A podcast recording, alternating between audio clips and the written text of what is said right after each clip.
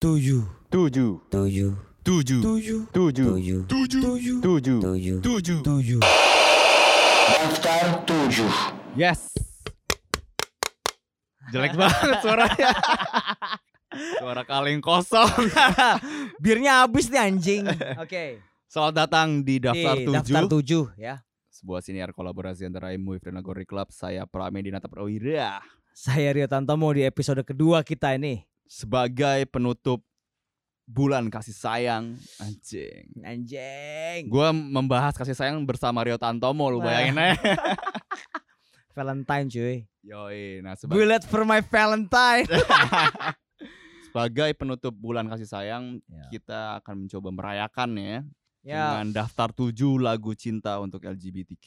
ya itu dia LGBTQ gua sempat selalu kan kita punya tema general nih ya gue Iya. pikir Februari itu bulan cinta ya selain bulan kabisat sih hari Jumat besok eh cinta itu kalau cinta cewek cowok cinta sinetron cinta eh standar lagu-lagu standar gitu bosen lah ya Bosen. bosen lah Gak ada artinya, bro. ya kita lebih pengen ber- lebih lebih pengen bergizi sedikit lah Asik. banyak sih ini menurut gua Berisi banyak banget buat kita Ini- berdua apalagi. ya. oh iya iya benar ya pada intinya kami ingin menegaskan bahwa cinta itu untuk seluruh orang, apalagi eh, melihat eh, situasi yang terjadi di beberapa tahun belakangan ini, teman-teman LGBTQ tuh eh, tidak diberlakukan sebagaimana mestinya gitu kan. Iya, diskriminasi, Iya. dibully, di ya banyak, Banyak lah, kan. diceng-cengin apalah, di dianggap sebagai bala penyakit ya yang hal kayak gitulah hal-hal Iya. yang sebenarnya Salah juga. iya gua ngeliatnya kayak anjir lo kenapa mesti kayak gitu ya maksudnya mereka juga makan sama, sama seperti kita Iya. tidur sama sama seperti kita setiap hari bernafas dengan udara yang sama gitu kan ada di tanah yang sama gitu Iya. kan dengan hukum yang berdiri sama Iya. gitu kenapa mesti di apa ya diskreditkan gitu Iya, soalnya gua dan Rio juga beruntung dari kecil ya kita punya pengalaman ber- berdekatan apalagi ya bisa dibilang berdekatan dengan teman-teman minoritas gitu. Iya. Karena menariknya juga secara sejarah gitu ya ya. Jadi pas kita mencoba untuk membuat daftar tujuh ini kita nggak mau kayak asal ngecap aja gitu. Jadi kemarin kita sempat nyari-nyari, baca-baca segala macem. Ya kita tahu lah dari sejarah eh, si Sodom dan Gomora kan itu Ya. dari agama kan, nama sebuah kitab-kitab itu nama kota ya nama kota Sodom dan Sodom Gomora. dan Gomorrah Nah iya itu Sodom Gomora mungkin teman-teman silakan baca sendiri ya kalau yang Sodom dan Gomora dan ada juga sejarah yang dari dewa ya. ya ini penting nih ini ini ini salah satu yang dibanding Sodom dan Gomorrah gue lebih relate sama yang ini nih Pram yang dewa-dewa ini nih. Iya. yang- jadi kami mendapat cerita ini dari salah satu institut di Indonesia ya yang kayak advokasi perjuangan hak-hak LGBT perempuan di Indonesia namanya eh, Ardanari Institute Ardanari Institute. ya Nah si Ardanari ini namanya diambil dari nama dewa Ardanaris Vara itu abad ke-14 ya sebelum Masehi katanya. Jadi dewa ini adalah penggabungan dua tubuh. Jadi dari elemen feminim dengan maskulin gitu. Dan lu bisa lihat eh, patungnya, patung dewanya bisa lu temukan di Museum Nasional Museum Nasional ya Hmm. di Jakarta nih. Iya benar berarti udahlah secara budaya itu udah Iya. udah udah ada gitu ya. Karena ketika kita menggarap eh, untuk daftar tujuh kali ini, kita mencoba mencari tahu kan ya kayak, wah ini awalnya dari mana ya? Ada cerita dari Sodom dan Gomora, ada dari Iya, ada. si dewa ini juga. Ternyata nama nama, nama itu ternyata si Siwa itu. Iya, Iya. dewa Siwa. Dewa Siwa dan eh, Dewa Parwati itu yang melambangkan eh, kefemin femininitas. Kalau Siwa tuh maskulinitas ya. Mm-mm, nah sejarah-sejarah kayak gitu menurut kami menarik ini untuk ada kita ketahui. Apa? Iya. Nah di secara sejarah juga eh, ada juga Ya secara dunia nih ya. sejarah dunia nih ya di Amerika Serikat ternyata menjadi negara pertama yang eh, beradanya kelompok perjuangan hak LGBTQ gitu. Ya ya, namanya ada Society for Human Rights. Ya itu tahun 24 ya, ya 1924 ya ya. dibentuk sama apa Harry Hay di Chicago. Nah, ini eh, menarik juga gitu Tahun setelah 24 ya tahun gila ya. 24 gila. Baru di tahun 82 lah eh, kawan-kawan LGBTQ ini apa ya punya wadah kali ya di Indonesia ya. ya. Jadi di tahun 82 itu di Amerika Serikat uh, terbentuk uh, sebuah kelompok perjuangan hak LGBTQ bernama Lambda Legal Defense ya. and Education Fund gitu. Itu asal muasalnya tuh. Jadi di Indonesia akhirnya ada juga ada Lambda juga. Indonesia. Franchise. Franchise lah ya. Cabang-cabang. Cabang kayak cabang lambda, cabang kayak ini ayam gepuk Pak Gembus. Tahu kriuk yes. nah, lambda Indonesia ini tahun 1982 dibentuk oleh Dede Utomo. Dede Utomo. Ah, ini sebenarnya tokoh penting ya. Tokoh penting LGBTQ, LGBTQ Indonesia ya. nih. Mungkin kalau udah gue baca-baca dari kemarin gitu mungkin bisa dibilang dia bapak gay Indonesia nih. Mungkin bisa Iya, orang pertama yang memperjuangkan memperjuangkan gitu uh, dengan Lambda Legal Defense and Education Fund versi Indonesia gitu ya. Iya, nah dia uh, menjalankan itu kalau nggak salah 4 tahun. Habis itu di tahun 87 dia membentuk uh, sebuah lembaga yang lainnya bernama Gaya Nusantara. Iya. Nah, si lembaga ini teman-teman masih bisa lihat kok websitenya masih bisa dicek. Kayaknya Instagramnya juga masih aktif ya. Gue menebak dia mungkin ingin mencari jati diri uh, seperti apa kawan-kawan LGBTQ di Indonesia saat itu hmm. berkembang pasti kan hmm. beda sama di Amerika atau di Eropa secara gitu politik, ya. Secara, secara politik, hukum. secara norma masyarakat, lingkungan, keluarga itu kan mungkin ya beda berbeda. Ya. Jadi dia udahlah, gue bikin aja nih uh, karakteristik uh, Indonesia ya. Lokalitas Asik. membakar batas. Anjir. ya, tapi dalam uh, konteks uh, gay gitu. Jadi ya ini Dede Utomo nih dia sekarang masih hidup loh dia ini. Masih, masih. Kemarin dia sempat tuh, kok di ini di, di menjadikan dijadikan bintang tamu di Indonesian Lawyer Club. Oh iya di situ ya. Ngebahas apaan tuh, Pram? Ngebahas gay? Ngebahas gay, LGBTQ. Oh, oh iya pasti ya Pak ya RU, RUKHP pasti itu ya. Nah, ada gua nggak paham tuh. Ya oke. Okay. Terus ya Nah, di tahun 80-an juga tuh 87 88 tuh makanya menurut gua dan Rio menjadi tahun yang penting lah ya di ya, bisa dibilang 87 lah untuk LGBTQ Indonesia karena selain Dede Utama membuat Gaya Nusantara ada film pertama yang memasukkan unsur uh, homoseksualitas. Iya, gitu. walaupun bukan seperti biasa lah ya. Uh, saat itu mungkin masyarakat kita masih mendiskreditkan mereka gitu ya. Iya. Uh, judulnya apa, Bram? Istana Kecantikan. Nah, itu dia dibintangi oleh Matias Mucus itu tentang seorang lelaki yang jatuh cinta dengan seorang capster salon. Betul. Yang laki-laki. Iya, dan sayangnya walaupun secara film itu masih mendeskripsikan ya tadi seperti yang Rio bilang. Iya. Tapi mungkin ini bisa dibilang sebagai titik sejarah lah gitu. Iya. Tapi ya anehnya Matius Muncus menang FFI. Uh, Piala Citra loh tahun 87 tuh. Pemeran pria terbaik ya. gitu.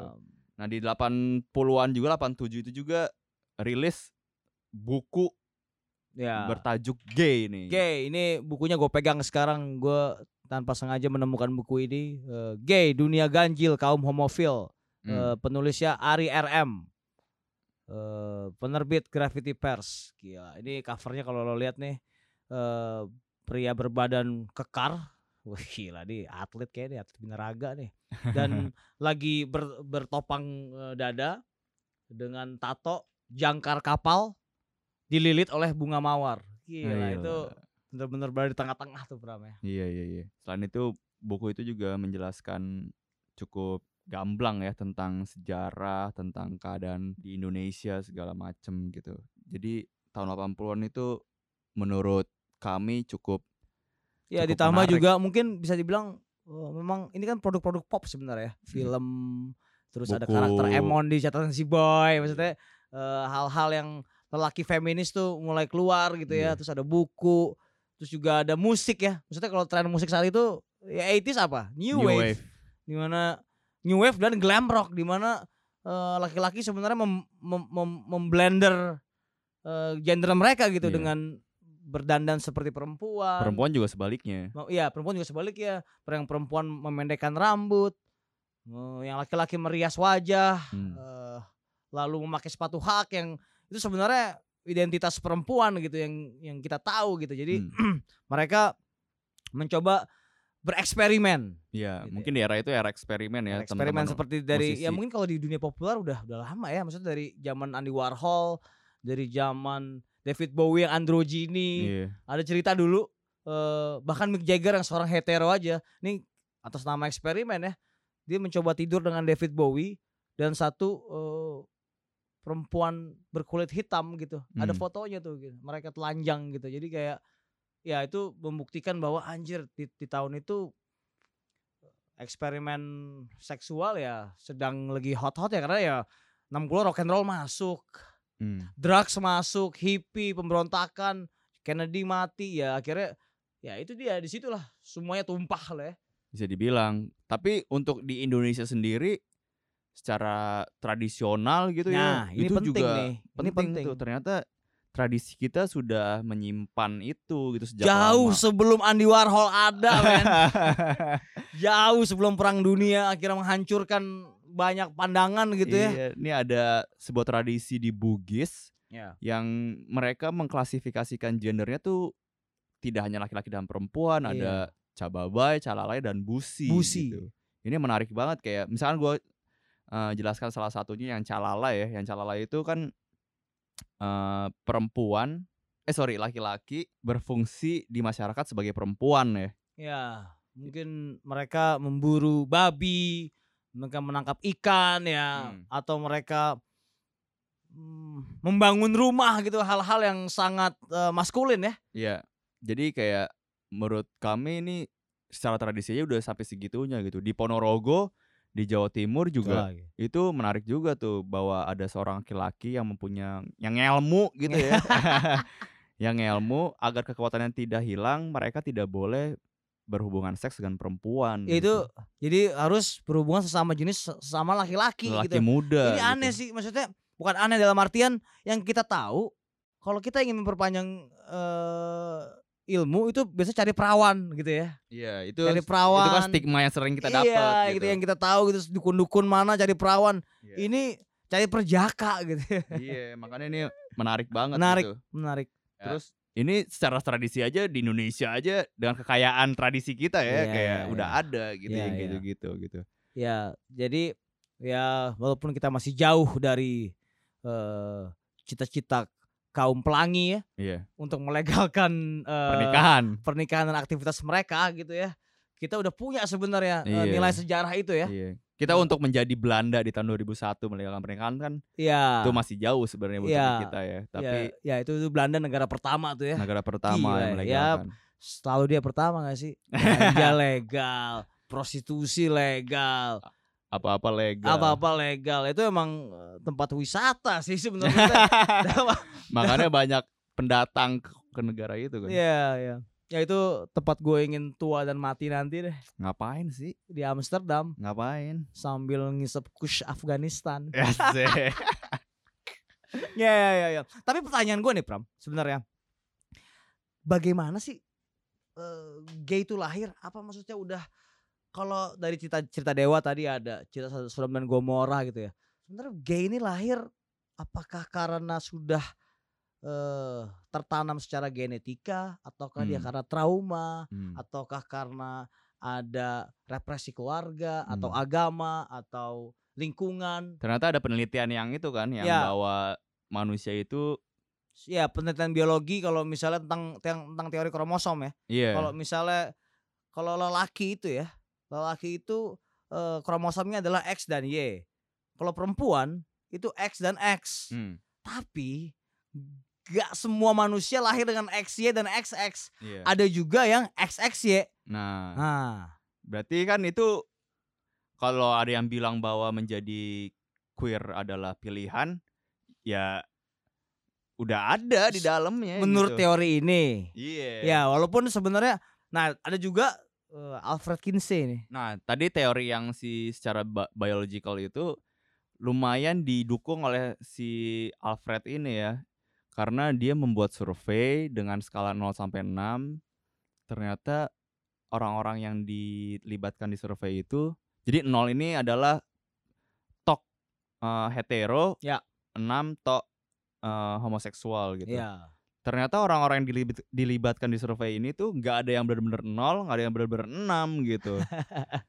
Jadi tengah-tengah sebenarnya. Tengah-tengah. semua serba kemungkinan. Berarti apa yang gue bilang tadi barusan mengenai apakah uh, gua hetero tiba-tiba gua bereksperimen jadi kayak bukan tanpa sebab karena kalau menurut Kinsey kita semua punya genetika itu genetika man. itu uh, uh, makanya jadi kayak menariknya tuh jadi orang-orang pada bilang kalau trauma adalah orang yang mengubah orang-orang menjadi yeah. homoseksual. Kayak lo diraba-raba gitu. Iya, mungkin trauma hanya menjadi trigger aja. Iya gitu. trigger, cuma nanya mencoba apa ya? Kalau bahasanya mem memeletekkan memeletekkan genetika gay lo tiba akhirnya keluar gitu. Tapi yeah. ya gue sa gue sendiri pribadi ya percaya bahwa kayak kita nih peran berdua pram. Hmm. Gue punya genetika gay dan lo juga punya. Nah tapi, itu. Tapi uh, berapa besarnya uh, persen yang ada pada kita gitu ya. Hmm. Kalau misalnya gua mungkin gua lahir dengan lebih besar heteronya hmm. dibandingkan dengan Le lebih ke arah nolnya lebih nih. Lebih ke arah nolnya gitu dibandingkan ke arah enamnya. Yeah. Tapi ada banyak orang juga yang ternyata lebih banyak uh, condong ke arah enamnya. Nah, lo nggak bisa menyalahkan itu. Yeah. Itu sama aja kayak gini. Lo lahir nggak bisa milih dari keluarga kaya apa dari keluarga iya. miskin. Yeah. Kalau dari lu botak apa tumbuhnya subur rambutnya? Iya, misalkan ya kayak atau lo mancung atau lo pesek iya. atau misalnya lo punya lo kidal atau tidak gitu kan, iya. kan lo nggak nggak nggak bisa memilih gitu. Iya. Kalau menurut teori Kinsey ada juga iya. tapi teori-teori yang mematahkan ini seperti biasanya yang berbasiskan uh, agama ya. Dia akan memilih kalau semua itu berasal dari ya tadi itu lingkungan, keluarga atau pilihan eksperimen atau misalnya lo uh, trauma tadi itu gitu. Hmm. Jadi sebenarnya penelitian penelitian tentang LGBTQ ini masih simpang siur ya. Simpang siur ya. Belum ya. ada yang 100 100% valid atau legit gitu, ya. tapi kita sama-sama belajar lah. Kita gitu. memaparkan apa yang sudah dilakukan oleh para ahli lah ya. Iya. Jadi ya. pada kan? intinya sih untuk si daftar tujuh sendiri kami tidak mementingkan orientasinya terhadap manusia gitu, orientasi ya. seks terhadap manusia gitu karena ya, ya ya semua manusia sama aja gitu iya. pengalaman pribadi kami gitu. Ya, kita manusia, kita patut diperlakukan sama, sama-sama merdeka, sama-sama dijamin kebebasannya, sama-sama dijamin kebe apa ya, hak politik, hak ekonomi tadi yeah. itu ya. Ya itu itu harga mati. Jadi Tuh. NKRI harga mati, harga diskon. Kalau misalnya kemanusiaan harga mati. Iya, iya. Seperti biasa nih ya untuk menggarap daftar tujuh ini kami mengundang lagi-lagi mengundang lima narasumber yang yang Pasti. kali ini sangat-sangat membantu kami berdua Banget, untuk menggarap gila. ini. Yang pertama ada siapa yuk? Ada Yudhistira Agato, dia dari Vice Indonesia.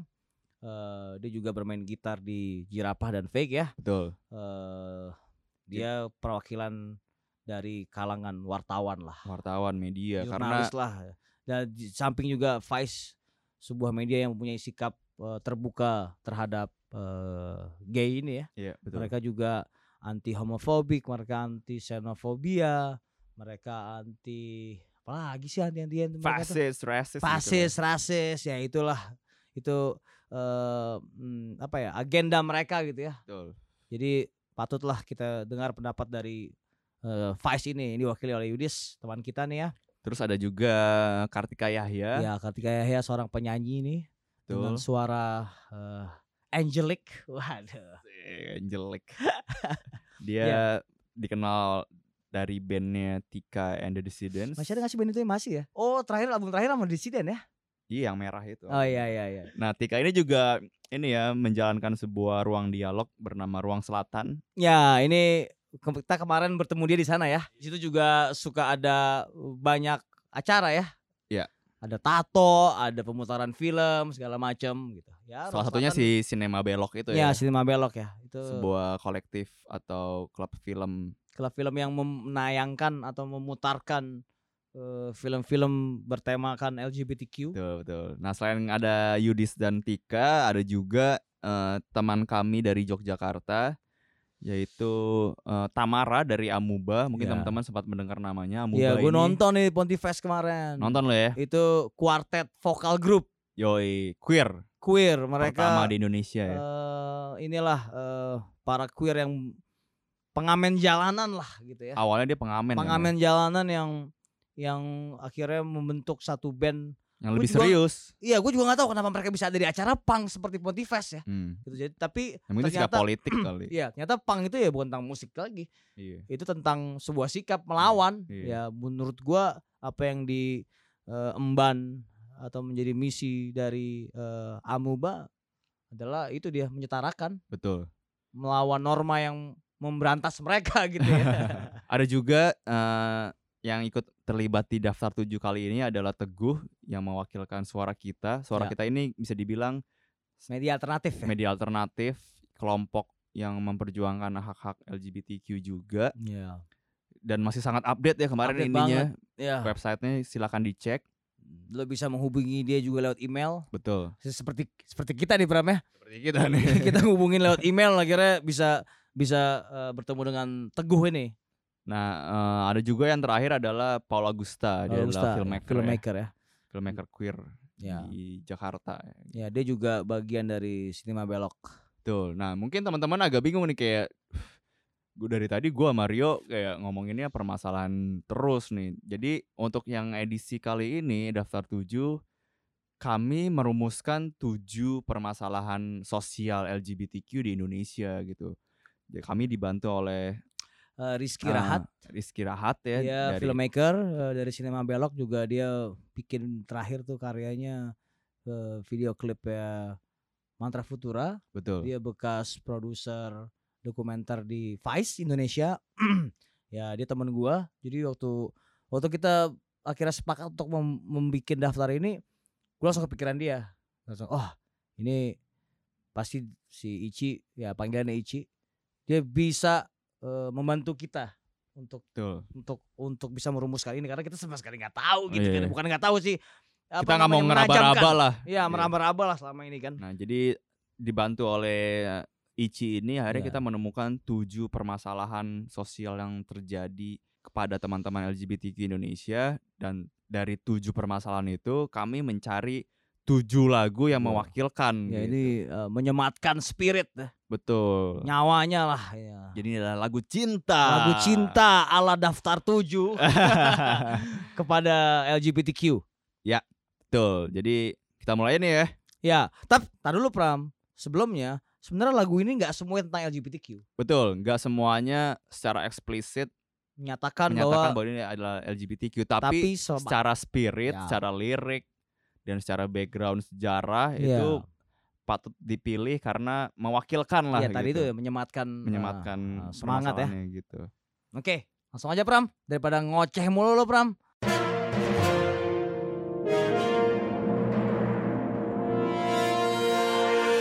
Nomor 7. Oke, di nomor 7 ini ya poin pertama permasalahan yang dihadapi oleh teman-teman LGBTQ di Indonesia adalah diskriminasi hukum. Iya. Sebenarnya nggak cuma LGBTQ aja, ya. seluruh Indonesia nih. Lo juga, gue yeah. juga, lu yang dengerin juga. Tapi uh, lebih produser acara ini juga. Tapi lebih parahnya LGBTQ nih. Ya, lebih spesifik lah, dia lebih substansial gitu. Uh, uh, bunyi-bunyi pasal yang memberatkan memberatkan gitu. Mereka ya. Lagu yang kita pilih untuk mewakilkan permasalahan ini adalah uh, Indonesia Pusaka dari Ismail Marzuki. Betul, ini adalah lagu nasional ya. Iya, lagu nasional. Kenapa kenapa kita pilih ini Pram? Karena menurut gue sebagai kita satu nusa satu bangsat, man. Satu nusa satu bangsat. Satu bangsat. kita bangsat semuanya. Gak peduli orientasi seksualnya. Iya. Manusia itu bangsat. ya, di luar itu ya kita punya ya ya minus plus lah yin and yang harus lah bangsa dan kebaikan harus bareng lah. Jadi kita lahir lihat deh uh, bunyi liriknya Pram. Menarik nih. Di sana tempat lahir beta dibuai dibesarkan bunda. Tempat berlindung di hari tua sampai akhir menutup mata. Anjir lo jika tadi kan kita udah membahas kalau lo lahir secara hetero mungkin lo lebih mudah untuk menghadapi hidup. Betul. Tapi kalau lo ditakdirkan secara homoseksual. Uh, homoseksual atau lo memilih untuk menjadi seorang homoseksual, hidup lo lebih susah. Betul. Di negara ini. Tapi mana intisari dari lagu ini? Istam, apa Ismail Marzuki bikin lagu ini tahun 42 gitu. Dia Indonesia adalah tempat semua warganya untuk kembali uh, ke Hayati gitu ya. Iya. Uh, di tanah Lahir ini di gitu, tapi sini, dilindungi di dilindungi. sini. Ya, ini sama aja bisa bisa bisa, bisa kita kaitkan dengan kalau gua ya ke Pancasila, Pram. Hmm. Ya misalnya sila kedua berbunyi satu ketuhanan yang maha esa dua kemanusiaan adil dan beradab. Nah, ini juga udah ini kemanusiaan Iya. gitu. Kalau misalnya gitu Pancasila berbicara sila kedua, kemanusiaan ya LGBTQ juga manusia, men. Iya. Iya kan? Mereka bukan alien, mereka bukan semut di, di bawah lemari. Iya. mereka bukan eh bukan ludah di mana, bukan. Mereka manusia. Manusia. Gitu. Jadi kemanusiaan adil dan beradab. Tiga, persatuan Indonesia.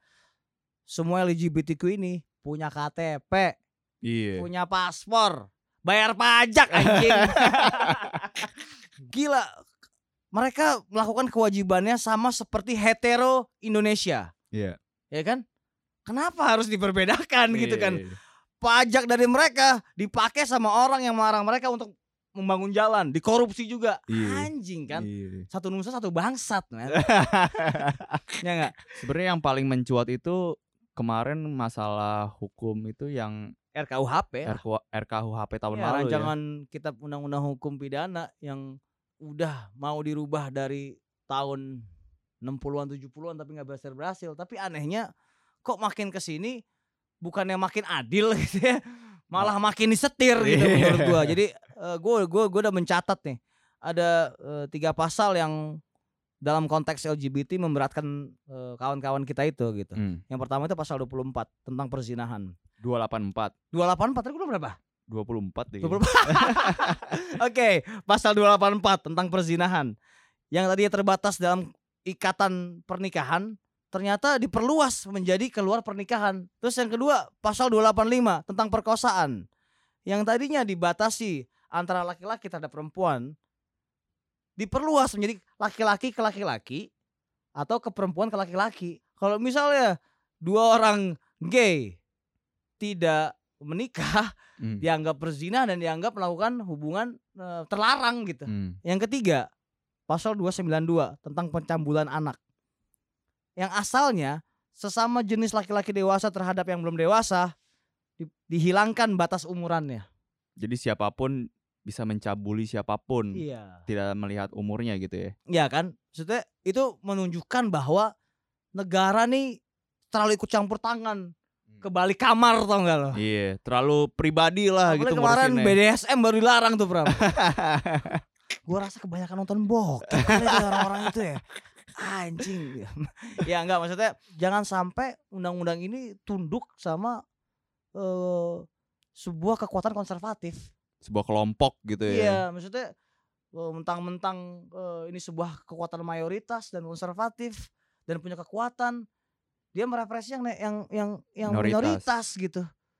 Itu kan hukum akhirnya tidak tidak berdiri sama rata, Tuh, tajam ke bawah, tumpul ke ke atas. Hmm. Ya itu kan maksudnya. Karena Terus- di di belakangan ini sebelum R, RKUHP-nya disahkan, belum disahkan ya sampai hari ini. ya. belum. Itu tuh pemerintahan atau pihak keamanan atau hukum itu masih menggunakan eh, undang-undang pornografi dan Ya. ITE ya, Iya yang yang menurut kami itu celahnya besar banget itu untuk mendiskriminasi banyak orang gitu. Iya, wah gila, itu salah satu korbannya Ahmad Dhani ya. Ahmad yang- Dhani- Ariel, Ariel. Ariel, Ariel di pornografi, Ahmad Bayangin- Dhani di ITE gitu. Bayangin tuh Ariel itu punya dia pribadi loh kayak. Dan bukan dia yang menyebarkan. men. iya. Maksudnya segitu karetnya gitu pasalnya dan Karet banget. anjing lo bisa kena pidana paling paling lama penjara 10 tahun atau denda 5 miliar. Lo mau kerja apa ya 5 miliar buat bayar denda, boy? Wartawan doang loh. Ngentot. ya, ya itu maksudnya sebelum sebelum R- RKUHP ini disahkan dan mudah-mudahan sih nggak disahkan ya. Karena perlawanannya begitu kuat dari eh, kantong-kantong masyarakat kemarin ya. Heeh. Ya dari dari banyak apa namanya Pihak eh, lah. pihak gitu Eh, kita dipakai eh, hukum pornografi untuk untuk untuk untuk menghukum kawan-kawan LGBTQ yang sebenarnya juga Urusan jelas. pribadi Iya, gitu. urusan pribadi Urusan gitu. pribadi yang diatur oleh undang-undang karet gitu kayak anjing apain sih nggak jelas. itu contohnya ada contohnya ada inget gak lo sempat beredar WhatsApp eh, eh, video ada 141 orang uh, terciduk uh, oh, sedang iya, iya. sedang melakukan entah apalah itu salah Iya. party atau ngejim bareng pagi gitu ya Hmm. ditangkap di sebuah gym langsung digiring gitu Eh, dan dikenakan undang-undang pornografi yang mana sebenarnya itu nggak kelihatan oleh oleh siapa pun juga gitu Iya, kan dan itu nggak merugikan siapa pun juga Iya. orang 141 orang itu yang datang atas keinginan masing-masing Betul. Dan katanya itu ya pas digiring juga telanjang gitu. Kayak anjing Iya. apaan sih? tidak di tidak di kayak kambing tau lu? Iya. anjing ya maksudnya giliran koruptor aja dikasih Iya. rompi loh anjing lebih rusuh lagi kejahatannya ya itu itu dia maksud diskriminasi hukum ya Iya. kita masih kita masih merasakan eh, itu terutama ya LGBTQ apalagi apalagi kita aja yang yang punya privilege sebagai hetero aja kena nggak jelas apalagi teman-teman LGBTQ gitu yang ya tapi undang-undang tetap undang-undang Bram kasar kasarnya dan sialnya ya seperti itu Iya, iya. maksudnya bagaimana caranya mungkin harus ada wakil dari LGBTQ ya yang masuk ke parlemen atau mungkin mungkin iya mungkin. atau ke atau ke legislatif gitu jadi Hmm. mereka bisa memperjuangkan di dalam karena menurut gua lu bayangin aja deh nih gua kemarin pas milih lagu Indonesia Pusaka kayak gua membayangkan lu bayangin deh lagu ini begitu harunya Pram Hmm. ya ketika ada rally LGBTQ di depan istana di ya depan istana lo menyanyi tempat berlindung di hari tua sampai akhir menutup mata itu kagak trans, kagak queer, kagak polisi, kagak semuanya jadi bukan mewek kayaknya sih. nangis ya iya gak sih? Anjing lagu itu lagu itu lagu salah satu lagu kebangsaan kesukaan gua sih. Iya, iya. Ya. Dan itu dari kecil kita menyanyikan lagu itu, harusnya kita menanam lirik di dalam lagu itu. Makanya kita Ya. memilih lagu itu di poin diskriminasi Ya. hukum ini ya. Ya, itu Indonesia mana sikap satu nusa satu bangsamu. satu nusa satu bangsat. Nomor 6. Oke, di nomor 6 ini kita punya perisakan LGBTQ ya. Ya, Nih- peris- perisakan yang terjadi terhadap teman-teman LGBTQ Ya, di lingkungan terdekat nih, yo. terdekat ya. Ini perisakan tuh alias bullying ya. bullying ya. Ini kayak aduh.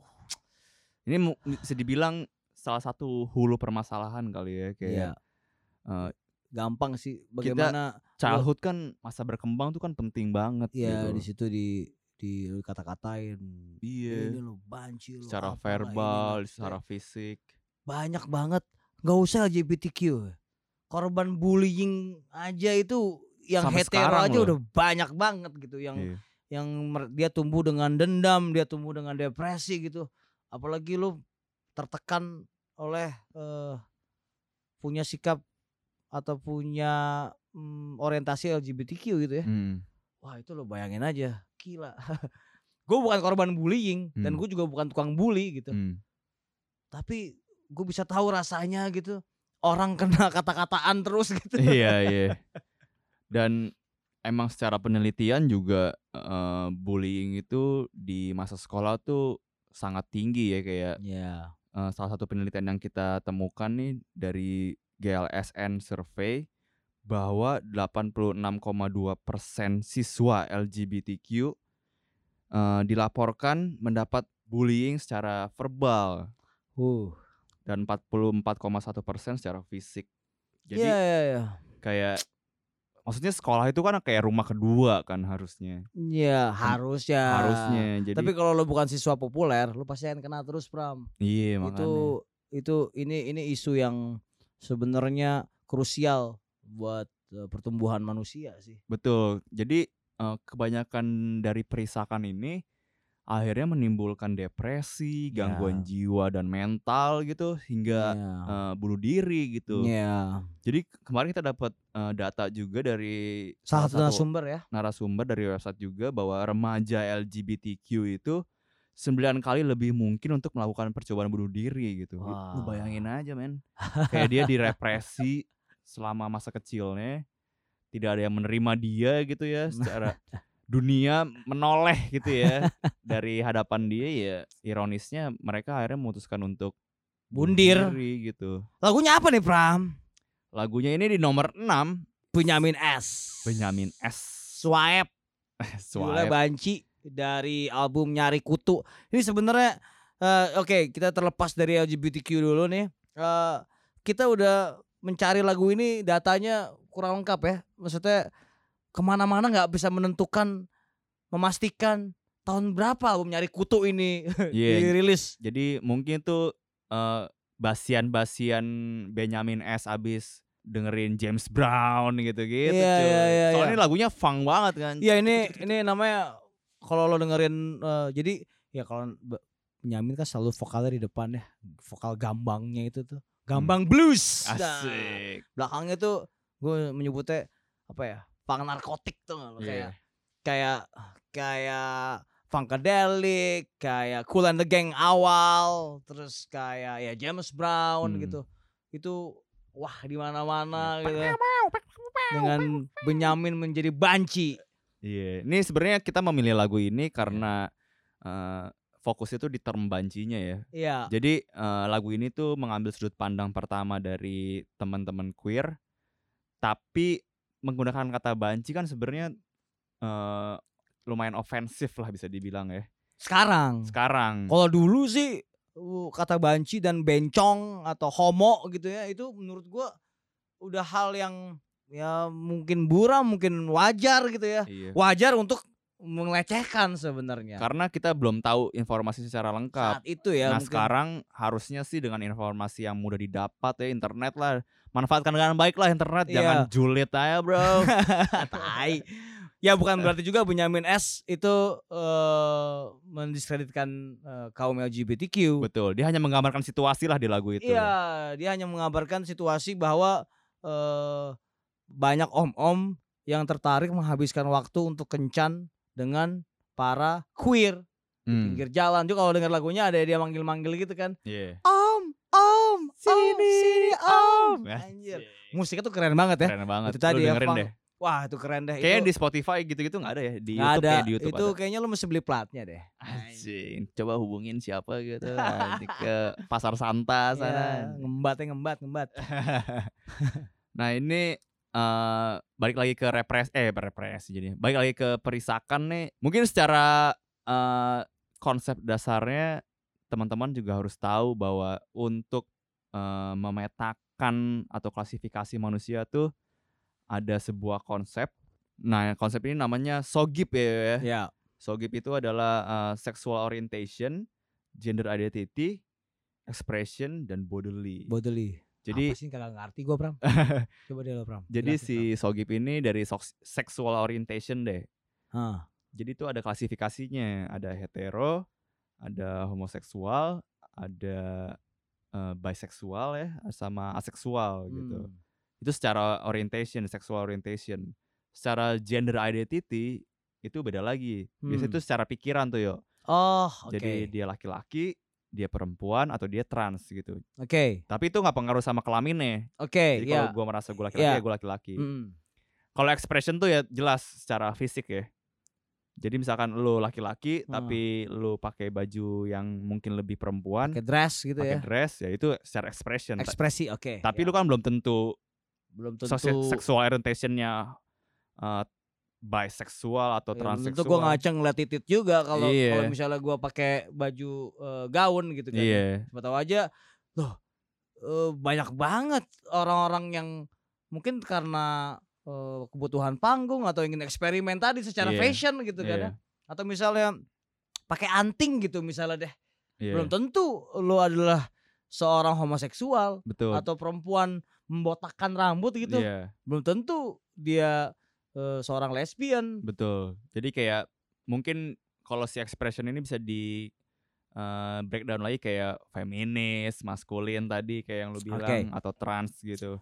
Nah satu lagi bodily. Bodily ini kayak lebih kayak istilahnya kayak ya tubuhku otoritasku lah kalau kata oh, lagu Tika, Tika ya. ya tuh. Ya, ya udah itu otoritas gua lah badan gua tuh otoritas gua gitu. Jadi menurut gua pengetahuan si kayak si Sogip ini tuh penting gitu kayak yeah. untuk memahami bagaimana lu melihat manusia lah gitu ya, mm-hmm. manusia secara utuh gitu bahwa yeah, yeah. sexual orientationnya apa, gender isunya apa, bagaimana dia berekspresi dan kita tidak bisa hanya langsung jeplak kayak mungkin kalau kita mengutip lagunya Benyamin S gitu, wah banci lo, ya nggak bisa juga cuy, lu banci lo, dasar lo, gitu kan. ya, ya lu kenal dulu lah seenggaknya Ya. dari konsep ini. Ya gitu. tapi sebenarnya inti dari eh, masalah ini gue sih pengen bilang kalau istilah banci, bencong, homo gitu ya, apa pun lah gitu kayak gitu-gitu, itu artinya konotatif sih sebenarnya. Hmm, Ya kan memberi penghinaan dan ofensif gitu. Jadi ofensif. itu kita udah nggak hidup di tahun 70 80 lagi gitu. Kita hidup di tahun 2020 gitu. Mending apa ya? Lu ganti istilahnya apa, Pram? Queer lah ya. Ya jadi mendingan sih menurut gue dan gue kayaknya dan ini berlaku pada diri gue juga yang gue masih sering ngomong banci, bencong gitu ya. Kayaknya iya sih kalau lo ingin menghormati mereka gitu dan menyetarakan tanpa bermaksud menyerang mereka secara verbal ya mulailah eh, lepaskan kata eh, banci, yang bencong dan homo. itu ya. Yes, itu berarti adalah eh, Benyamin S.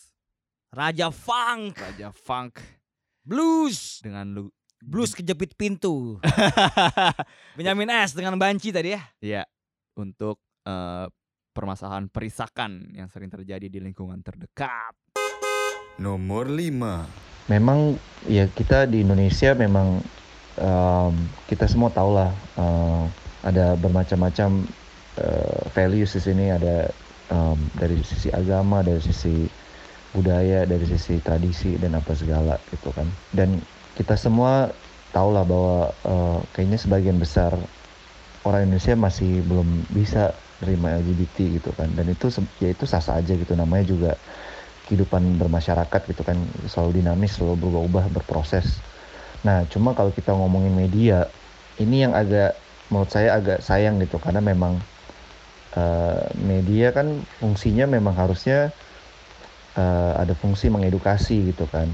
Em, ya tentulah gitu semua media nggak ada yang 100% netral gitu kan. Mungkin ada ada media yang punya agenda politiknya sendiri ada punya semacam barometer moralnya sendiri atau apa pun gitu. Cuma sayang aja kalau misalnya kadang-kadang eh, ada berita gitu yang menyangkut tentang mungkin teman-teman dari komunitas LGBTQ gitu dan dan sebetulnya beritanya nggak ada hubungannya sama eh, bahwa mereka eh, punya orientasi seksual yang berbeda gitu. Tapi mungkin kadang-kadang pemberitaannya ya larinya ke situ-situ terus gitu. Em, mungkin salah satu contohnya ya kasus yang kemarin yang soal si eh, Reinhard Sinaga kan. Itu kan dia salah karena dia eh, istilahnya dia memperkosa banyak orang gitu kan. Nah fakta bahwa yang bahwa dia gay dan yang dia perkosa itu cowok harus seharusnya nggak relevan gitu dengan kejahatannya dia. Maksudnya em, memangnya kalau korbannya itu perempuan gitu terus jadi mendingan gitu eh, apa tingkat kriminalitasnya kan enggak gitu. Itu tetap salah gitu. Dan itu apa ya fakta bahwa dia gay sama sekali nggak ada hubungannya sama kejahatannya gitu. Ada hubungannya sama eh, target korbannya iya. Tapi sama tingkat kejahatannya kan enggak gitu. Seharusnya kalau media dan ya ada fungsi edukasinya itulah harus lebih em, apa ya berusaha lebih lebih sensitif lah soal eh, pemberitaan macam ini gitu kan. Oke itu tadi suara dari Yudhistira yang mewakili Vice Indonesia Ya. tentang eh, representasi LGBTQ Di di, media massa. media Indonesia ya. Ya. Ini sangat, duh kayak Ya lagu yang kita pilih eh, seringai disinformasi. betul ini Jadi ini penggiringan dari, opini publik sih sebenarnya. album dari seperti api ya yang rilis Iya 2018 tahun kemarin. 2018 ya. Betul. Itu jadi menurut gue sih eh itu dia salah satu pemegang peranan penting dalam menetralisir eh, kenegatifan dari LGBTQ adalah eh, media sih sebenarnya. Betul, karena sampai sekarang masih banyak media yang mempunyai sikap jurnalistik atau pandangan politiknya tuh mem- sangat-sangat memberatkan Ya, teman-teman LGBTQ gitu. ya gue gue gue gue punya eh, contoh hmm, headline. Ini gue nggak usah sebutin eh, media mana, tapi ada headline seperti ini. Disebutkan dalam setahun jumlah gay di kota Depok meningkat 800 orang. Hmm. Di artikelnya itu dituliskan juga bahwa data itu diambil dari Komisi Penanggulangan AIDS sebagai patokan kuantitas gay. Nih, gue bacain artikelnya. Komunitas ini tumbuh subur lantaran kota Depok, Jawa Barat menjadi wilayah strategis untuk mereka berkumpul. Di tahun 2014 tercatat 4.932 gay. Kini meningkat menjadi 5.791 gay. Ya, lu udah nyebutin angka itu dari lembaga juga, iya, lembaga AIDS. itu bisa menimbulkan uh, tiga tiga stigma ya. Pertama stigma terhadap pengidap HIV dan AIDS bahwa uh, LGBTQ adalah uh, penyebarnya, lalu stigma terhadap gay itu sendiri, dan stigma terhadap kota Depok yang mungkin bisa aja ditasbihkan sebagai kota gay kan nggak adil juga. Yeah. Lo tahu di Depok agak boleh ada bir, begitu yeah. Islaminya. Tapi hmm. gara-gara uh, headline seperti ini, mereka langsung tercap sebagai kota gay. Bisa yeah. jadi gitu. Gila ada 5.791 gay. Ya harusnya itu nggak usah disebutkan gitu. Maksudnya itu menyudutkan sosio apa itu menyudutkan psikologis gay juga gitu. Iya sebagai yang ya kena represi lah dari iya. dari headline headline kayak gitu gitu. Jadi sebenarnya kurang kurang tepat cara teman-teman jurnalis ini dalam merangkakan beritanya gitu. Iya, coba lebih apa ya? Mungkin harusnya lebih berempati. Betul. Tadi seperti yang Yudis bilang kan bahwa eh, memang setiap media punya pandangan ya, politiknya masing-masing, agenda politik. Ya kalau misalnya lo sebuah agenda clickbait, ya lo pasti akan bisa nulis kayak gitu. Iya, masalahnya itu tuh kayak lo menghamba pada clickbait. Emang podcast ini nggak menghamba pada clickbait, Pram? Gue tanya, Pram. Hah? Berapa banyak like yang kita pikirkan enggak setiap lah. episode? Enggak ya? Enggak lah kita enggak clickbait kita. Yang penting kita secara sosial aja. Kontol. Ya ya ya di luar di luar itu tadi. Yang jelas ketika lo berperan sebagai media cobalah lebih memiliki sensitivitas. Dan ini nggak hanya terhadap LGBTQ ya. Kalau lo bikin judul ya kita harusnya berkaca pada media Inggris ya Nah, iya ini salah satu kasus yang cukup menarik. Iya, dan tadi Yudi sudah juga sebut juga tuh. Iya, yang masalah Rehat Sinaga ya. ini kemarin kita sempat mengumpulkan atau membandingkan uh, pewarta di Inggris sana dengan yeah. kita di sini di iya, Indonesia. Iya, gua, gitu. gua nih, gua nih kok nih koleksi headline gua nih. Jadi predator, jadi predator gay. Begini kelakuan Reinhard Sinaga saat SMP dan SMA. Anjing itu khas. Uh khas ini banget sih. Khas media clickbait banget gitu. Ini ada lagi. Reinhard Sinaga akui dirinya seorang gay. Maksudnya hmm. apa ininya? Ya kenapa? Harusnya ah, kenapa ya maksudnya? Eng angle-nya ya. adalah Reinhard Sinaga melakukan pemerkosaan ya, ya, gitu. Misalnya gini, nih kayak kayak yang dilakukan oleh uh, banyak media di Inggris gitu ya. Mereka uh, UK's UK's most prolific rapist Red Shinaga Shocks maksudnya lebih kayak apa yang dilakukan iya, bukan dia siapa menggunakan dia. kata most prolific rapist gitu terus ya tidak ada lagi tuh gay atau lo uh, seorang predator gitu kan ya hmm. maksud gua frame-nya tuh jauh berbeda ya. Sebangsat bangsatnya Reinhard Sinaga, dia juga seorang manusia gitu. Iya, maksud gua maksud kita gini. Bangsat sih orang itu emang lu 195 orang, Pram. Iya. Gila. Maksudnya yang harus dia petik dari uh, kasus Reinhard Sinaga ini bukan karena dia gay, tapi karena kelakuan dia yang emang bangsat aja gitu. Iya, iya, Sedangkan iya. di Indonesia fokusnya atau frame-nya secara media tuh lebih ke karena dia gay nih dia begini nih gitu. Ya sesuai lah dengan lagu seringai gitu kayak disinformasi ya? Disinformasi kayak liriknya sok sok komporeta fakta tanya nggak jelas juga nih lo mesti baca. Ini ya nih apa uh, lirik ya headline dan isi berbeda. Sebelum menyebar perlu cari fakta analisis analisa tak langsung percaya. Ya itu juga uh, meminta kita sebagai pembaca dan konsumen berita uh, harus lebih bisa memilih. Betul. Misalnya gitu cerita ya di lagu Serga ini ini lagu yang heavy lah ya. Iya. Yeah. High octane. High octane lah gitu. Anjir. Dan Aryan benar-benar uh, menunjukkan dia sebagai penulis lirik sosial politik yang mantan wartawan nih anak yeah. nih. Ya. Tajam lah. Tajam ya. Kendalikan masa, informasi palsu. Nah itu udah ya kan. Lo lo bisa menyesatkan anjing. Opini publik yang menipu kebenaran pun nomor dua menelan mentah cerita fiktif ya itulah yang terlihat sekarang di mana-mana ini Iya. gitu. Lo Khususnya di teman-teman LGBTQ ini ya. ya jadi kalau pihak mana yang paling bersalah atas kerusuhan-kerusuhan di negara ini terjadi apa pun itu kasusnya media massa men. Sebagai bagian dari demokrasi ya. media media massa ya. yang dibeli oleh politikus. Aceh. Disinformasi menyebar cepat. ya, itu dia. Iya, Seringai ya Seringai. dengan disinformasi untuk eh, representasi LGBTQ di, Di media massa, media ya. massa.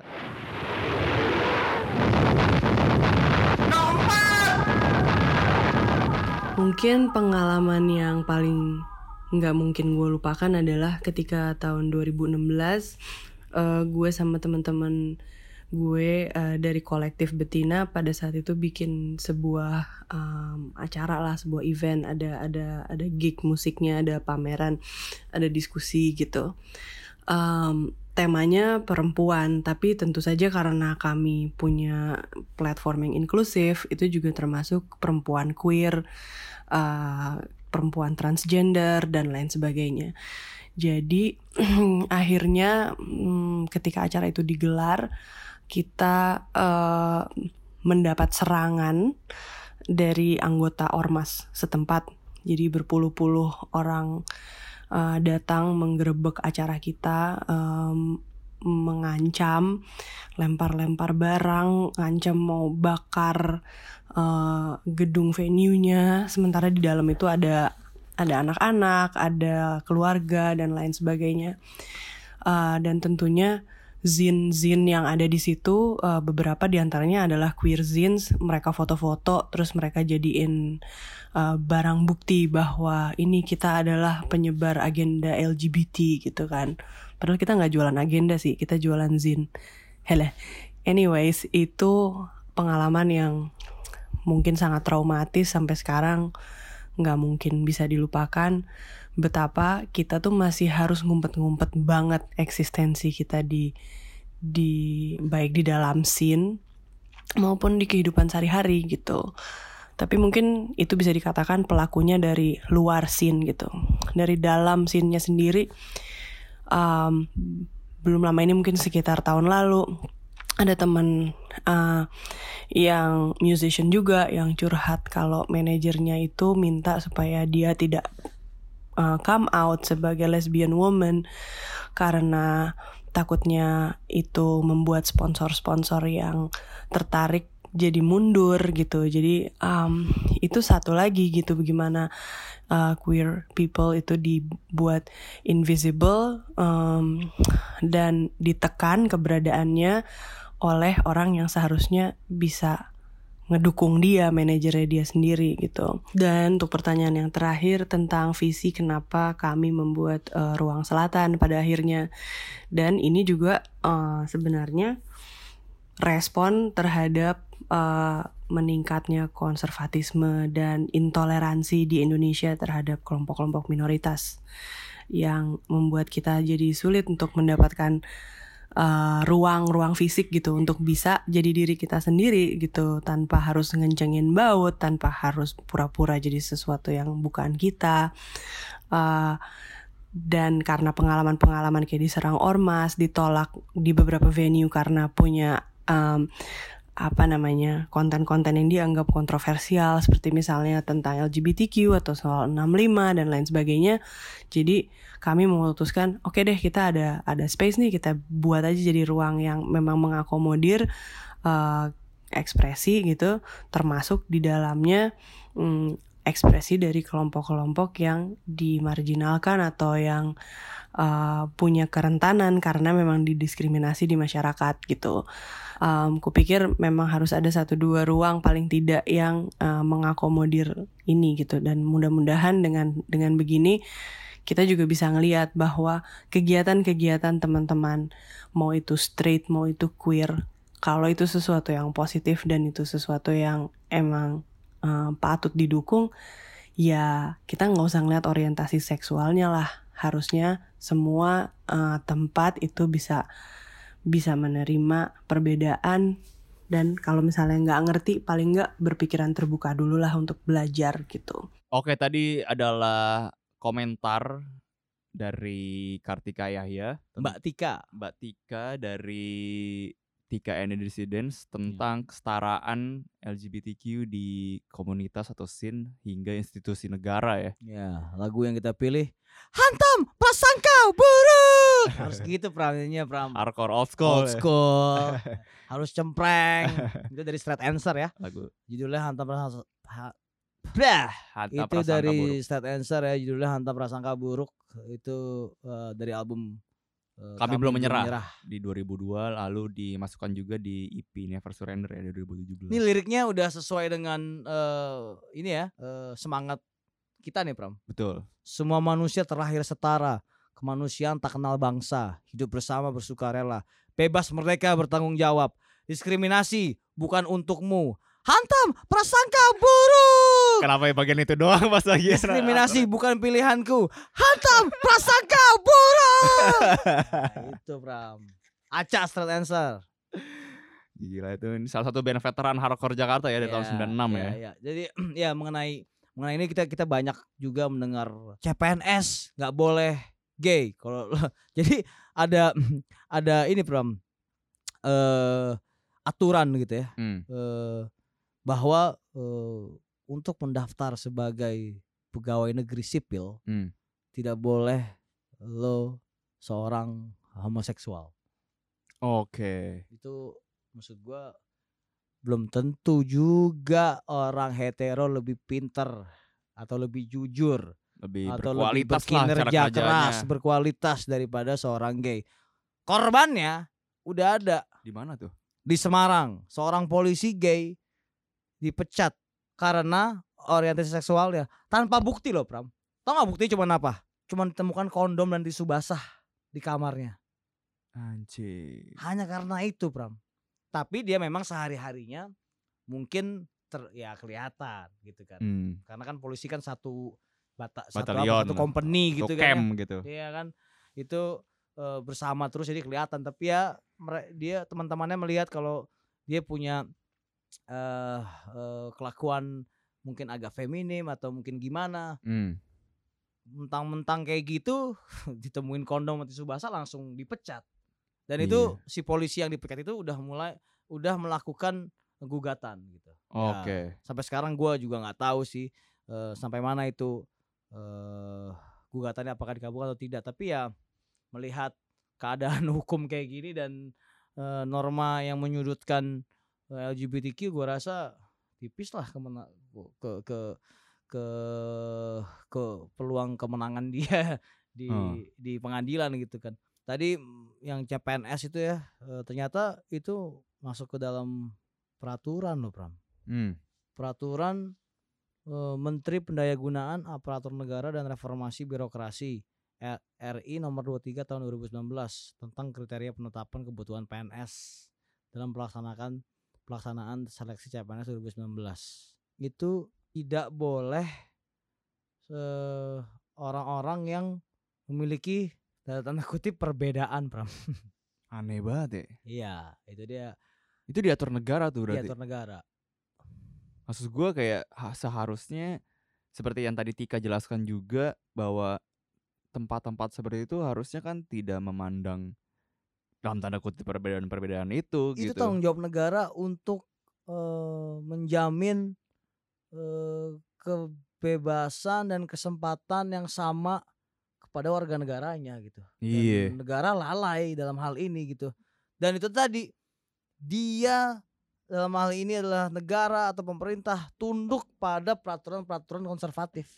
Hmm. Jadi tidak lagi pada cita-cita eh, keadilan bagi seluruh rakyat Indonesia, tidak lagi kemanusiaan dan beradab gitu kan. hmm. kan. Ya cobalah eh, anggap dulu kalau kawan-kawan kita LGBTQ itu juga seorang manusia, Pram. Nah, itu sebenarnya poin paling pentingnya karena ya baik lagi nih karena udah informasi semakin mudah didapat dan bahkan teman-teman LGBTQ pun terbuka untuk uh, dipelajari lah dalam, dalam tanda kutip gitu ya. Hmm, Seharusnya sih mereka tidak bisa lagi gitu untuk memandang sebelah mata gitu. kan aneh gitu. Ya kayak. hantam prasangka buruk gitu. Itu kan iya. semua tentang lu berprasangka buruk gitu. Iya, Jadi ini kayak kayak ini tau gak lo kayak lu hanya mempercayai sesuatu yang ingin lu percayai aja Ya, gitu. Itu dia. Itu yang sangat bahaya sih. Itu pola pikir yang harus diubah sih gitu. Itu sayap kanan, cuy. Siap. Sayap Kalau kata Aca aswap. sayap kanan David Beckham dong. Sayap kirinya Ryan Giggs. kurang kurang kurang. ya jadi ternyata kesetaraan ini tidak hanya terjadi di komunitas, bahkan di musik masih terjadi Ya. gitu ya. Hmm. Sampai di institusi negara pun terjadi gitu banyak kejadian. Bahkan di perusahaan swasta juga ya orang-orang yang Ya. tidak bisa mendapat pekerjaan. Mungkin eh, makan siang ditinggalin sendiri. Iya, Kalau atau lo- enggak jenjang karir ya, enggak. kalau ini, misalnya lo punya bagus. pendapat eh, lo tidak didengarkan Iya. atau eh, tidak mau bersentuhan karena dianggap punya kelainan dan mungkin berpenyakit AIDS ya mungkin lo semua punya di kantornya atau di sekolahnya atau di kampus punya orang-orang yang eh, yang apa ya LGBTQ gitu kan Hmm. itu udahlah ja- jangan jangan sempat tahu teman lo yang hetero sebelah lo lebih bangsat gitu Iya, iya pengalaman gue sih pas di kampus gitu ya. Gue lebih sering kena eh, perisakan sama yang cowok yang hetero Ya, gitu. mungkin karena LGBTQ lebih sensitif ya. Gak tahu sih gue maksud Nggak gue kayak siapa pun itu ya queer ya LGBTQ yang kenal sama gue di kampus ya biasa aja gitu. Gue bahkan pernah di dalam tanda kutip perisakan tuh sama cowok yang ngeboti gitu kayak. Jadi kayak bukan masalah orientasi seks kan berarti ini Iya, hanya iya. karena emang bangsat aja Ya, orang itu. manusianya kan, be- Iya. eh, karakter eh, pribadinya gitu kan. Iya, makanya kayak kesetaraan ini tuh harus di dipahami konsep dasarnya dulu mungkin bahwa ya ini manusia lu kayak misalkan di musik lah ya dia sama-sama ngeband, dia sama-sama nyanyi, dia sama-sama menyampaikan pesan positif juga lewat liriknya gitu. Kenapa harus diperlakukan dengan cara yang tidak sebagaimana mestinya Iya, gitu. Bahkan harusnya yang masuk eh, pegawai negeri adalah orang yang terbaik, bukan orang hetero. Betul. Karena lo lihat semua yang korupsi, yang pakai rompi orange itu adalah hetero, punya istri dua, punya istri tiga. Iya kan orang yang beragama gitu kan jadi bukan tentang orientasi seksual sih ini tentang bagaimana lo menjalani eh, hidup sebagai manusia Betul. apa kalau punya kesensitifan terhadap lingkungan lo atau tidak Ya. Sesuai dengan apa yang Aca teriakan di lagu ini ya. hantam prasangka buruk Semua manusia terlahir setara, Iya, cuy. iya iya Oke, itu adalah straight answer. Hantam prasangka buruk untuk kesetaraan LGBTQ di komunitas dan institusi negara. yeah Sama nomor berapa? Hei, nomor tiga.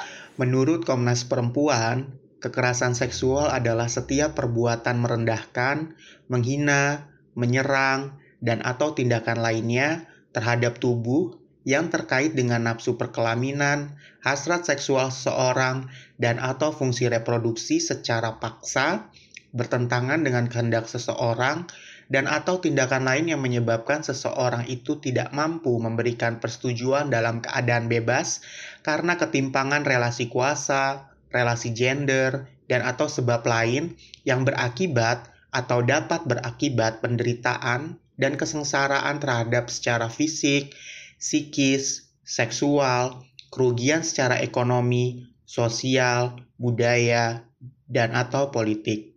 Kemudian Komnas Perempuan mengkategorikan bentuk-bentuk kekerasan seksual menjadi 15 bentuk.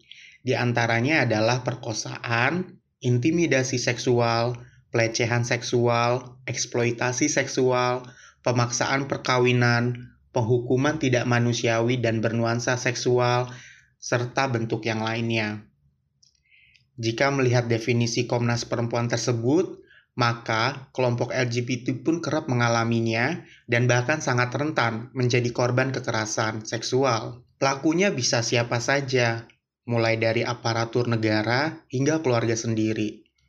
Contohnya pada 2018, seorang lesbian datang ke suara kita meminta pertolongan karena dia kabur dari rumah setelah menjadi korban pemaksaan perkawinan oleh orang tuanya. Di dalam pernikahannya, dia merasa tidak bahagia. Ditambah lagi, sang suami kerap memukul dirinya. Dia pun akhirnya tidak tahan. dalam kondisi hamil tiga bulan, dia kabur dari provinsi B ke Jakarta, ke suara kita, demi mencari aman. Tahun 2017, mungkin pendengar sudah banyak yang tahu, sepasang G harus menjalani hukuman cambuk 83 kali di Aceh. Bukan karena melakukan korupsi, mencuri, atau tindakan lain yang berdampak merugikan orang lain, tetapi karena pasangan G ini berhubungan seks di dalam kamar mereka yang mereka sewa dengan uang mereka sendiri. Mereka dipukuli, mereka divideokan dalam keadaan telanjang, dan video mereka disebar. Dua kasus ini merupakan puncak dari gunung es mengenai kekerasan yang terjadi pada kelompok LGBTQI. Jika digali lebih lanjut, pasti jumlah kasusnya akan lebih banyak. Dalam satu kegiatan di suara kita, Guntur Romli, seorang cendikiawan muslim, pernah mengatakan satu pepatah Arab yang artinya manusia itu takut pada apa-apa yang tidak dia pahami. Bagi masyarakat Indonesia modern, LGBTQI memang hal yang relatif baru. Namun bukan berarti menjadi pembenar untuk melakukan aksi kekerasan ataupun diskriminatif terhadap kelompok ini. Seharusnya masyarakat Indonesia mempelajari menggali informasi LGBT langsung dari komunitas ini, komunitas LGBTQI sendiri, bukan malah asik tersesat dalam prasangkanya sendiri. Oke, tadi adalah suara dari Teguh, asik suara dari Teguh dari suara kita. Hmm. Anjir. Our voice. Our voice. Terima kasih Teguh sudah uh, membantu kami untuk memahami lebih dalam tentang daftar 7 lagu cinta untuk LGBTQ ini. Jadi Teguh fokuskan akan situasi pelecehan seksual yang terjadi ya, ya di Indonesia. Jadi tadi kayak yang Teguh bilang banyak kasus yang suara kita dapatkan gitu ya. Laporan-laporan dari teman-teman LGBTQ ada yang sampai dipaksa nikah, sampai mereka eh, apa si orang itu kabur dari ya. rumahnya gitu kayak dilecehkan gitu. Bahkan gue kemarin sempat uh, baca ada yang sampai diperkosa oleh uh, pamannya sendiri cuy uh. kayak dia pamannya merasa bahwa ketika lu udah berhubungan sama gua lu pasti bisa berubah gitu kayak wah itu kan anjing berarti oh. maksudnya berarti maksudnya gay itu bisa disembuhkan gitu iya kan kayak anjing gue bilang bisa sih pakai rukiah enggak sih enggak Terus. jadi kayak nih si paman nih otaknya di mana gitu kayak hmm. pertama itu keluarga lu sendiri gitu. Hmm. Itu aja udah nggak make sense untuk lu melakukan hubungan seks. Itu udah pendidikan Pram sebenarnya. Makanya kayak kayak si pelecehan ini tuh udah yang sangat-sangat apa ya? Seperti yang tadi gue bilang sih kayak bahwa ketika gay melakukan uh, pelecehan seksual itu media massa atau rakyat menggorengnya tuh kayak wah anjing jijik lo gini-gini. Tapi ya. ketika hetero melakukannya apalagi ke perempuan gitu yang lebih sering ya ternyata tuh pelecehan seksual tuh emang masih sering terjadi adalah laki-laki ke perempuan kan yeah. dan itu jadi kayak biasa aja gitu kan itu kayak goblok gitu kayak yeah. satu nusa satu bangsat pelecehan tuh ya pelecehan masalah dia gay atau bukan dia lesbian atau bukan dia hetero atau bukan tuh bukan jadi masalah yeah. gitu lu udah udah merenggut atau memaksa ruang privasi orang gitu kayak udah nggak bener itu. Iya ya. Di di di di nomor tiga ini kita pilih uh, efek rumah kaca ya. Iya, ini mungkin agak agak bingung kayak teman-teman kayak kenapa kita memilih lagu efek rumah kaca bukan, bukan lawan jenis. jenis gitu. Jadi mungkin gua gua kasih gambaran dulu arti di balik lagu ini. Jadi setahu kami uh, bukan lawan jenis ini yang ada di album pertama ya, Efek Rumah Kaca di 2007. Ini tuh tentang pengalaman pribadi Holil Hmm. ketika uh, ada temannya yang uh, homoseksual itu menggoda, menggoda atau menyukai Holil gitu. Ya, ya, ya. Mengirimin surat kali ya. Gue nggak tahu sih sampai ke tahap mana gitu. tahu gue sih. Coba kita hayalkan aja deh Pram. Kira-kira apa yang dilakukan oleh si uh, laki-laki Holil? kita tanya Holil. Kita tanya Holil aja ya. Holil, Holil. uh, pada intinya ini adalah pengalaman pribadi Holil gitu. Tapi kenapa kita memilih ini? Karena balik lagi kita ke konsep awalnya bahwa daftar tujuh ini tentang manusia gitu. Yeah. Tidak tidak tidak mengikat siapa yang orientasi seksualnya. Iya, gitu. jadi ini hanya manusia Maksudnya gitu. ya mungkin uh, saat itu Holil tanda kutip menjadi orang yang didatangi gitu kan. Hmm.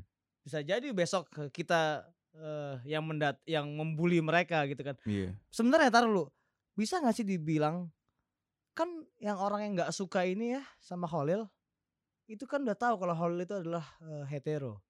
Mungkin ketika itu uh, mereka nggak tahu gitu oh, kayak tahu ya? karena informasinya mungkin ketika itu ketika Holil ya kita nggak tahu iya, sih pengalaman misalnya Holil ketika, gitu. ketika di akhirnya misalnya dia tahu gitu ya tapi dia tetap mengejar Holil gitu kan apakah itu sebuah uh, tindakan predator atau bukan mungkin bukan lebih ke tindakan predator ya mungkin kalau gue sih melihatnya ya sama aja kayak uh, gua nih uh, mau mendekati cewek Iya. Tapi cewek itu nggak suka sama gue. Iya. Terlepas apa pun Iya, itu betul. orientasi seksnya Iya, ataupun iya. masalah apa Iya, ya kalau nggak suka betul. kita nggak Iya. bisa maksa dong Iya, sebenarnya. iya, iya. Sebenarnya sesimpel itu kan. Sesimpel itu betul betul betul. Nah makanya itu yang terjadi ketika sesimpel itu aja orang-orang nggak paham terjadilah pelecehan seksual gitu Iya, yang heeh. yang menurut gue udah kelewatan banget gitu. nggak jelas soalnya jadi muncul-muncul kayak stigma predator lah kayak Iya, iya, yang iya.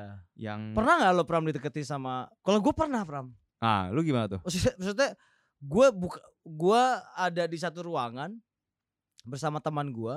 Waktu itu gue masih SMP lah. Dan si cowok ini tuh selalu dia lebih tua gitu ya. Hmm. Selalu ngajak nongkrong bareng gitu, Hmm. nongkrong bareng gitu. Nanti eh, sambil ngobrol gitu, dia udah mulai kayak dekat-dekat gitu. Hmm. dekat-dekat gitu, dekat-dekat gitu. Terus udah mulai pegang, pegang ini, pegang itu. Saat itu aja gue tahu ah ini namanya kita dapat serangan nih gitu kan. Tapi menurut gue eh, mungkin bertahap dia nahan lama, nahan lama, nahan Iya. lama sampai akhirnya keluar ya.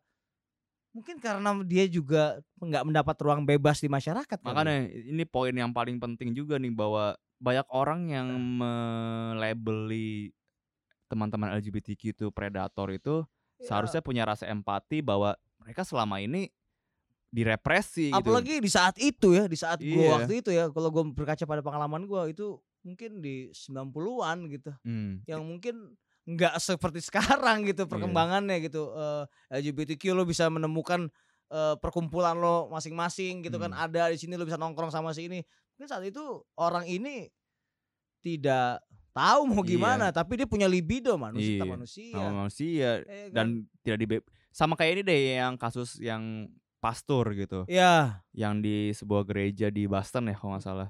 Ya spotlight ya. Ya di film Spotlight tuh Hmm. dia kan melecehkan tapi itu banyak terjadi ya gitu gitu ya. Banyak ternyata setelah kasus itu kan akhirnya ter- terungkap banyak kan. Dia melecehkan umatnya lah gitu ya. Iya, iya. karena eh Ada represi ya. direpresi dari kecil dari keluarga Katolik Waduh, namanya iya. Keluarga Katolik untuk untuk menjadi seorang pendeta kan nggak boleh memberikan kasih sayang ke sama manusia ya setahu gue ya. Iya, hanya milik Tuhan. Cinta tuh yang milik Tuhan gitu. Jadi mungkin selama itu dia ditahan akhirnya dia libidonya lepas gitu ya Iya. dia menyalurkannya ke tempat yang yang dia mau yang gitu. jadi liar gitu ya. Iya jadi liar. makanya. maksudnya ma- manusia kan basic instingnya itu binatang ya. Kalau Hmm. misalnya nggak di nggak di bekali dengan edukasi gitu menurut gua ya jadinya binatang kayak gitu nggak peduli lo seorang pastor iya. atau lo seorang jenderal atau lo Iya. seorang musisi atau lo seorang pengangguran atau lo seorang apa pun ya itu dia. Baik lagi ke ini sih ke kasusnya Rehat Sinaga gitu. Ya ya nah, dia itu juga nah itu gue langsung terpatahkan omongan gue tadi. Dia kerjaannya cuma kuliah doang pram itu saking kayanya. Iya. Tapi dia karena dia pintar itulah dia punya narkotika itu tuh. GBH GBH Hmm. ya kan? GHB apa GBH ya lupa deh gue poin narkotika yang digunakan oleh Rehat Sinaga untuk iya. iniin korbannya ya. Iya jadi dan jangan melihat Renan Sinaga sebagai gay doang. Ya ini hal-hal yang hal yang seimbang gitu Iya. ternyata gitu. Iya terima kasih Holil sudah eh, merekam pengalaman ini dan berguna 15 tahun ke setelahnya gitu ya kalau 13 13 13 tahun setelahnya ya. Oh ya album pertama dari 2007. 2007 2008 lah. Ya kita sekarang jadi punya apa ya contoh kasus atau Iya. misalnya semangat atau misalnya pelajaran yang bisa dipetik dari polemik tentang eh, hetero dan homoseksual ini gitu. dan gue yakin sih eh, Holil juga bukan homofobik gitu ketika dia menciptakan lagu ini Dari dia, mana lo yakin lo? Gua rasa sih dengan pandangan politik Iya dia betul. Itu baru gue ngomong Iya, barusan. dengan Iya. pandangan politik dia dia Kalau ini sih. ternyata Khalil homofobik, ah shame on you man. Jadi eh, lagu bukan lawan jenis ini tuh hanya menggambarkan situasi orang yang disukai lah gitu pada Iya, dasarnya. iya, Masalah orientasi seksnya apa itu udah urusan kedua sebenarnya. Ya jadi ya yang mau gue tekankan kalau di eh, nomor tiga nih eh, pelecehan seksual tidak hanya terjadi pada hetero ke homo atau sebaliknya homo ke hetero. Ini tentang satu satu bangsat tadi Iya. bahwa manusia itu eh, naluri dasarnya adalah binatang. Jadi eh, bukan penis atau eh, vaginanya gitu. Hmm, Oke ya itu ya pelecehan seksual yang dipersem bukan dipersembahkan apa ya disematkan ya. disematkan nyawanya oleh eh, Khalil Mahmud mm, dengan efek rumah kaca menyanyikan Bukan lawan jenis. bukan lawan jenis. Nomor dua. Halo, nama gue Tamara. Hmm, sebagai orang yang memiliki orientasi seksual homoseksual atau penyuka sesama jenis dan ekspresi gender yang berbeda gitu kan. Gue ngerasa perlu aja eh, ngobrolin persoalan ini ke orang tua waktu itu. Tepatnya sekitar akhir 2012-an gue mulai ngomong gitu keberanian gue ngomong juga didorong uh, atas dasar keprihatinan gue ngelihat teman-teman waria yang dulu profesinya sama sebagai pengamen gitu pada sakit terus pada meninggal dikuburin di pemakaman dinas sosial nggak ada keluarga yang tahu nggak dipulangkan ke kampung halaman masing-masing gitu kayak sedih banget ya gitu sampai segitunya gitu nasibnya ya, menurut gue ya kayak hmm, gue nggak mau punya nasib kayak gitu gitu. dan yang gue pikirin juga kayak gunanya koar-koar ke orang minta diakuin identitas gender kita apa sih kalau misalnya ama keluarga sendiri aja masih ngumpet-ngumpet gitu? Nah karena mikirin hal-hal kayak gitu gitu terus ya balik ke Tasik akhir 2012an gitu terus mulai ngomong ke nyokap duluan nyokap kaget terus beberapa bulan kemudian tiba-tiba dipanggil bokap suruh balik disuruh cerita terus bokap juga kaget kena serangan jantung terus meninggal. Sedih ya kesian. Ya udah nasib. Tapi kalau sekarang nyokap alhamdulillah udah nerima banget udah support banget terus saudara-saudara juga kayak kakak yang seibu sebapak semuanya udah udah support banget nggak ada masalah apa pun. Terus ya ya udah udah diterima aja udah disupport dan gue seneng banget gitu. Makanya gue punya kebebasan berekspresi dan ya lebih leluasa lah. Udah dapet restu dari orang tua kan namanya ridallahi fi ridal walidain kan wasuhtullahi fi suhtil walidain gitu. terima kasih.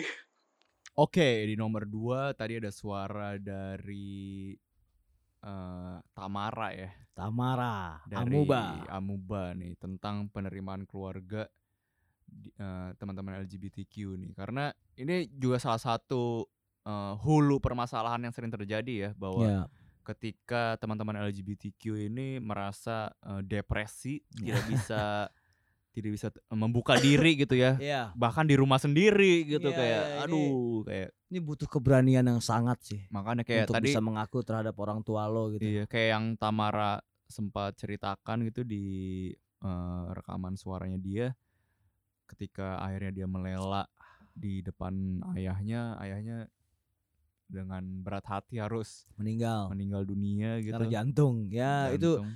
tapi menurut gua ketika lo harus ketika lo harus eh, mengakui diri lo 100% eh, seorang gay gitu ya. Hmm. Seberapa beruntung lo punya orang tua yang menerima lo sih sebenarnya. Iya, masalahnya tadi seperti yang kita bilang ya bahwa eh, keluarga tuh adalah eh, poros utama untuk merangkul teman-teman LGBTQ gitu. Karena menurut kita sih ketika di luar sana eh, dunia melawan LGBTQ, ya keluarga lah yang bisa melindungi Iya. gitu, yang yang bisa harusnya memahami keadaan mereka gitu. Ya kalau misalnya uh, ada pendapat gay tidak bisa disembuhkan tapi selamatkan yang paling pertama menyelamatkan lah ya orang tua lo Iya. atau uh, uh, kakak adik lo atau Iya. om dan tante lo ya keluarga yang yang bisa mengerti Hmm. dan mungkin sebelum sebelum ini nih ini penting nih sebelum lo meminta negara untuk mengerti lo lo harusnya bisa membuat keluarga lo mengerti lo lebih, ber- lebih dulu kali ya Mungkin Karena ya. Kalau kalau kalau itu kalau itu bisa terjadi, mungkin cita-cita eh, LGBTQ untuk eh, bisa diakui dan di eh, jamin oleh negara Hmm. harus bisa keluar di keluar come out di keluarga dulu ya. Mungkin lebih tepatnya lagi untuk kepada diri sendiri dulu tuh karena ada Ah, iya. ada beberapa kasus Ya, yang benar tuh dia. yang ada teman-teman LGBTQ Ya. yang merasa bahwa mereka tidak tidak queer gitu. Iya, mereka iya, tidak iya. tidak menerima faktanya gitu. Iya, betul. Dan mereka akhirnya menikah dengan Itu penting tuh Pram. Tuh, Iya. Bagus tuh. Itu ada yang menikah dalam tanda kutip secara paksa gitu hanya untuk eh, dipandang sosial ya bahwa wah ini Iya. hetero ternyata nih dia menikah kok tapi di balik itu dia berselingkuh dengan eh, Laki-laki. laki-laki teman perempuan homoseksual sama perempuan, ya. Iya, jadi kayak kasihan juga kan karena mereka tidak diterima di keluarga, mereka tidak berani terbuka gitu. Akhirnya dia melakukan melakukan hal-hal yang ya melecehkan Ya, lah, lo segala macam. mungkin- soalnya sampai ada yang diusir sama keluarganya gitu hanya karena dia akhirnya berani mungkin dia udah memendam bertahun-tahun gitu ya. Tapi Iya. setelah melela malah diusir gitu kayak ya Ya itu satu dari resiko. Makanya banyak orang yang menganggap bahwa LGBTQ itu adalah uh, mental illness. Sebenarnya mental illnessnya tuh datang dari situ gitu. Iya, Ketika benar. mereka direpresi, bahkan dari keluarganya sendiri, ya wajar lah kayak lu di selama ini tidak pernah diterima gitu ya. Iya, iya, iya. Akhirnya ke gangguan jiwa atau mental itu keluar. Tapi itu balik lagi bukan karena orientasi seksnya gitu. Karena Iya.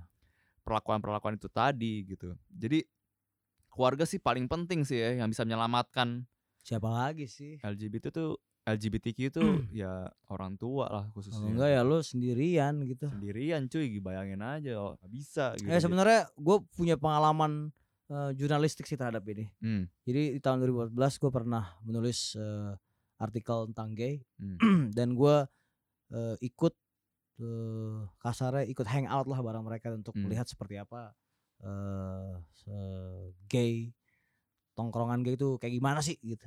hmm. Ya gue ikut. Ya kita kita nongkrong bareng, kita pergi ke Apollo. eh, gue coba drugs gay, gue coba lihat tarian gay, gue ada di dance floor yang sama dengan para gay. Gue melihat bagaimana trans berciuman, gue melihat wah banyak di ujung-ujung dari semua party itu pemandu gay gue ini pulang sendiri Pram Hmm. dan dia bercerita bahwa dia pergi ke Jakarta dari kota kecil eh, karena diusir setelah dia mengaku Hmm. melela gitu ya demi menemukan mimpi kota Jakarta sebenarnya di mana dia Hmm. dia dia kira bukan dia kira dia yakin dia bisa lebih diterima gitu Hmm. daripada keluarganya sendiri Kan ironis sebenarnya kan ya. ironis gitu ironis itu jadi Rumah harusnya menjadi yang paling dipercaya gitu. Iya gitu. Jadi gue lihat kayak gue nganterin dia pulang gitu, anjir ujung-ujungnya oke lo sendiri ya gitu. Hmm. Dan salah satu jadi menurut gue mungkin gay itu seperti seorang ya dal- dalam kacamata teman gue ini waktu itu ya seorang filsuf kali ya jalan yang sunyi yang ditempuh tau kalau menjadi bisa Hmm. jadi kayak itu risikonya Hmm. ya enggak itu kan risiko risiko dari melela tadi kan Hmm. lo udah melela lo diusir lo udah melela malah bokap lo bisa mati Hmm. ya kan lo bisa melela lo akhirnya malah jadi hidup sendiri gitu kan Hmm. ya ya itu Jadi sebenarnya kita cukup salut ya sama teman-teman iya yang yang ya betul melela itu tuh poinnya itu sangat itu poinnya itu tingkat poinnya keberanian yang sangat tinggi gitu melihat Iya, benar. situasi seperti ini. Makanya Ah. kita ini ya memilih eh, karya Ya. atau lagu dari Tika and the Dissidents nih Iya. di dari album Merah. Mm-mm. Judul lagunya adalah unlearn the fight ya. Unlearn the Fight. Lagu ini ini, tentang apa nih Pram dia tentang ke mana sih kalau Tika cerita ya tentang pertempuran ego antara dia dan uh, orang tuanya ya. Iya, peneri ya sama sebenarnya kayak Sama. penerimaan di keluarga gitu. Iya, iya, iya. Kalau gue kutip liriknya nih yang di uh, awalnya tuh adalah why you raising us to be just like you, beliefs and values, your version of the truth, have a little faith in your sons and daughters. Gitu. Ya. Jadi ini sangat inilah sangat merepresent permasalahan ini gitu dan lagunya juga bagus banget sih menurut gue I've kayak. grown out of your ism won't fit in your little box wouldn't say I'm left or right I'm just grateful that I ain't you grateful that you ain't me trying to unlearn the fight ya itu sebenarnya agak sedih ya iya lihat uh, kalimat terakhir hey force the ideologies I'll just puke them out and we'll fight endlessly. Mantap. Ya, ya maksudnya mungkin kalau misalnya untuk diterima di masyarakat itu masih terlalu sulit untuk hari ini gitu ya. Ya mungkin cukup dengan bukan dianggap sebagai masalah kali ya. Iya. Yeah. maksudnya gay itu ya lo nggak lo nggak bisa terima gay, oke. Okay. Tapi jangan anggap mereka sebagai masalah gitu. Betul. Mereka sama kayak lo, bekerja, cari uang, cari senang-senang, cari kehormatan, cari tidur, cari cari semua hmm. gitu. Eh, hidup yang enak, yang nyaman secara spiritual, rohani, jasmani gitu kan. Eh, sama kayak lu juga yang lo lakuin tiap hari, punya ego, punya punya hati juga iya. gitu kan. Jadi itu dia, cobalah. Coba apa, Bram? Apa kayak yang dicoba? Iya, pokoknya itu ya bahwa keluarga penting ya makanya kita milih lagu Unlearn the Fight ya dari Tika and the Dissidents. Ya, semoga orang-orang dan kawan-kawan LGBTQ bisa lebih cepat melelah. Oke, seperti biasa kita akan melakukan sesi honorable mention. Iya. Ini bukan honorable Ini bukan honorable mention permasalahannya ya. Iya bukan. Honorable mention lagunya nih. Lagu-lagu yang uh, eh, gue rasa yang kita rasa mempresentasikan uh, gay. Tuh, uh, bukan gay doang sih, tapi kayak lebih tepatnya uh, merepresentasikan uh, situasi LGBTQ lah gitu okay. di, di Indonesia gitu. Halo apa ya? Lu dulu deh. Gua ini sebenarnya lagunya gua nggak suka sih ya. Cuman cuman uh, gue suka dengan uh, sarkasme yang uh, dikasih sama lagu ini gitu ya. Hmm. uh, sarkasme dan kenyataan bahwa gay itu bukan kelainan atau bukan penyakit tapi kelakuan kelakuan bodoh. Okay. ini dari Kung Pao Chicken uh, judulnya lagu gay. Hmm. ini gue mau bacain liriknya. Uh, gay. Kalian tahu gay itu apa? Gay itu bukan kelainan atau bukan penyakit tapi kelakuan kelakuan bodoh. Kelakuan kelakuan bodoh Aku tak suka dibilang gay, aku tak mau jadi gay. Anak SMA dan SMP main ke mall di jam sekolah, dia pasti gay. Om-om yang punya simpanan muda, om-om yang punya simpanan istri muda, pasti gay. Hakim yang bisa disuap, itu gay. DJ yang meniduri pacar orang lain, itu gay. Juga DJ yang suka meniduri grupisnya, itu gay. Hmm. PNS yang suka ngegosip di jam kerja, gay. Polisi yang suka nerima uang suap, gay. Penjabat pejabat pemerintah yang suka korupsi, gay. Mahasiswa yang suka nitip absen, gay. Yang mandinya lama itu gay. Yang suka telat kalau janjian, gay. Israel itu gay. Yang dukung Amerika di Piala Dunia, gay. Yang rokok di angkot, gay. Yang buang sampah sembarangan, gay. Yang kentut nggak ngaku, gay. Jadi dia ini ya uh, sarkas lah ini bisa dibilang ya. Ya. Bahwa gay yang selalu dimarginalkan tuh uh, ternyata banyak banyak juga orang yang sebenarnya iya didefinisikan sebagai kelakuan yang bodoh gitu. Iya. jadi bukan bukan tentang uh, gay itu tentang orientasi seksual buat buat buat si Kung Pao Chicken. Tapi buat dia uh, gay itu kelakuan gini. Yang suka bawa beceng senjata api ke tempat umum selain aparat gay. Maksudnya ini ini ini, ini jenis lagu yang gue suka sih Pram. Maksudnya mereka dia mereka si penulis lagu ini bisa memotret keadaan sih. Ini salah satu lagu pernyataan terhadap gay yang uh, seru gitu ya. Iya, yang di sarkas. Angle-nya diambilnya dengan dengan cara yang berbeda Black gitu. humor lah menurut gua. Asik. Ya, gua suka lah. Gitu. Lo apa Pram? Kalau gue ini gue dapet rekomend dari Tika sih sebenarnya Oke. kemarin. Jadi ada singer songwriter dari Indonesia yang eh kayaknya blasteran Amerika juga deh setahu Hmm, gue. Dia hmm. namanya Kaimata. Hmm. Jadi judul lagunya adalah So Hard gitu. Jadi Wah. eh si Kaimata ini juga dia udah open gitu bahwa dia queer gitu di Instagramnya bahkan dia di bio-nya ditempatkan bahwa dia openly gitu dan di lagu ini khususnya di So Hard ini ya yang baru rilis tahun lalu sebenarnya nih gue juga baru tahu nih Hmm. dari Tika Hmm. jadi dia menggambarkan tentang eh, persepsi heteroseksual khususnya cowok ya terhadap eh, lesbian gitu. Jadi ini pikiran-pikiran bangsat heteroseksual gitu ya yang wah ada lesbian nih, gue bisa kali nimbrung gitu kayak. Maksudnya apa nimbrung apa minta minta minuman. Kalau gue sih kalau gue gue ngeliat lesbian gue nimbrung nih. Gue minta mi- bagi dong minumannya dong, vodkanya bagi. Maksud gua Cabut. Nimbr, maksud gue nimbrung yang udah ke arah privacy gitu, yang yang anggapannya ya Trisam minta trisam. ya gitulah maksudnya secara lesbian kan udah nggak mungkin nih lu gua nggak suka sama lu tapi kalau lu menganggap gua ya kebanyakan nonton bokep lah si hetero hetero Iya, ini kayak bisa. Memaksakan libido lah. iya kayak ya itu kan harusnya udah secara jarak harus dijaga gitu bahwa semua haknya sama gitu ya jadi ini menurut gua lagunya bagus sih dan dia pas gue sempat sempat riset gitu ya, si Kaimata ini dan dia eh, ini apa cukup cukup rapi lah dalam berkarir gitu dia main di festival-festival Gue pernah luar. denger kayak mata ini, Bro. Gue juga belum pernah Hmm. sebenarnya dengar. Jadi dia udah pernah rilis EP di kalau nggak salah di 2018. Terus singlenya kemarin ini si So Hard ini. Ya. Dan dia main di Bali Spirit Festival juga. Di Spotify kalau mau denger ada lagunya. Dia domisili mana nih, Pram? Bali, Bali. Oh, wah ini Bali juga mungkin kalau lo tinggal di Bali lo bisa lebih berekspresi ya. Apa pun eh, pandangan politik dan dan ekspresi lo lah gitu. Iya mungkin. Jadi eh, teman-teman bisa dengerin lagunya So Hard Kaimata ini di Spotify, di Bandcamp. Ada video klipnya kemarin kita nonton ya Iya, di iya, YouTube iya. juga. Ya, menarik sih eh, lagu ini untuk didengarkan. Iya, juga chicken. Dan dan dan tepat untuk apa ya? me- me- menyatakan bagaimana gay berpikir terhadap hetero gitu ya. Betul. Dan hetero yang mencoba-coba. Iya, yang melewati batas gitu ya. Oke, itu honorable mention kita ya. Yes. Oke, kita menuju nomor satu nih Pram. Nomor satu. Gue merasa bahwa stigma-stigma negatif yang attach ke orang LGBTQ, stigma seperti eh, kaum LGBT itu sexual predator atau eh, kaum LGBT rentan E- HIV itu sebenarnya lumayan salah sih.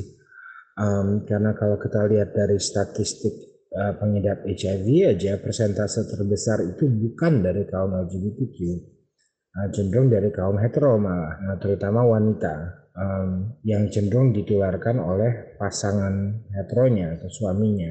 Kalau soal sexual predator, again kalau misalnya kita lihat uh, data asli, uh, data empirik itu mengatakan bahwa orang-orang LGBTQ itu juga persentase kecil dari pelaku sexual assault uh, sampai pedofilia pelaku terbesarnya cenderung orang heteroseksual persentase terbesarnya.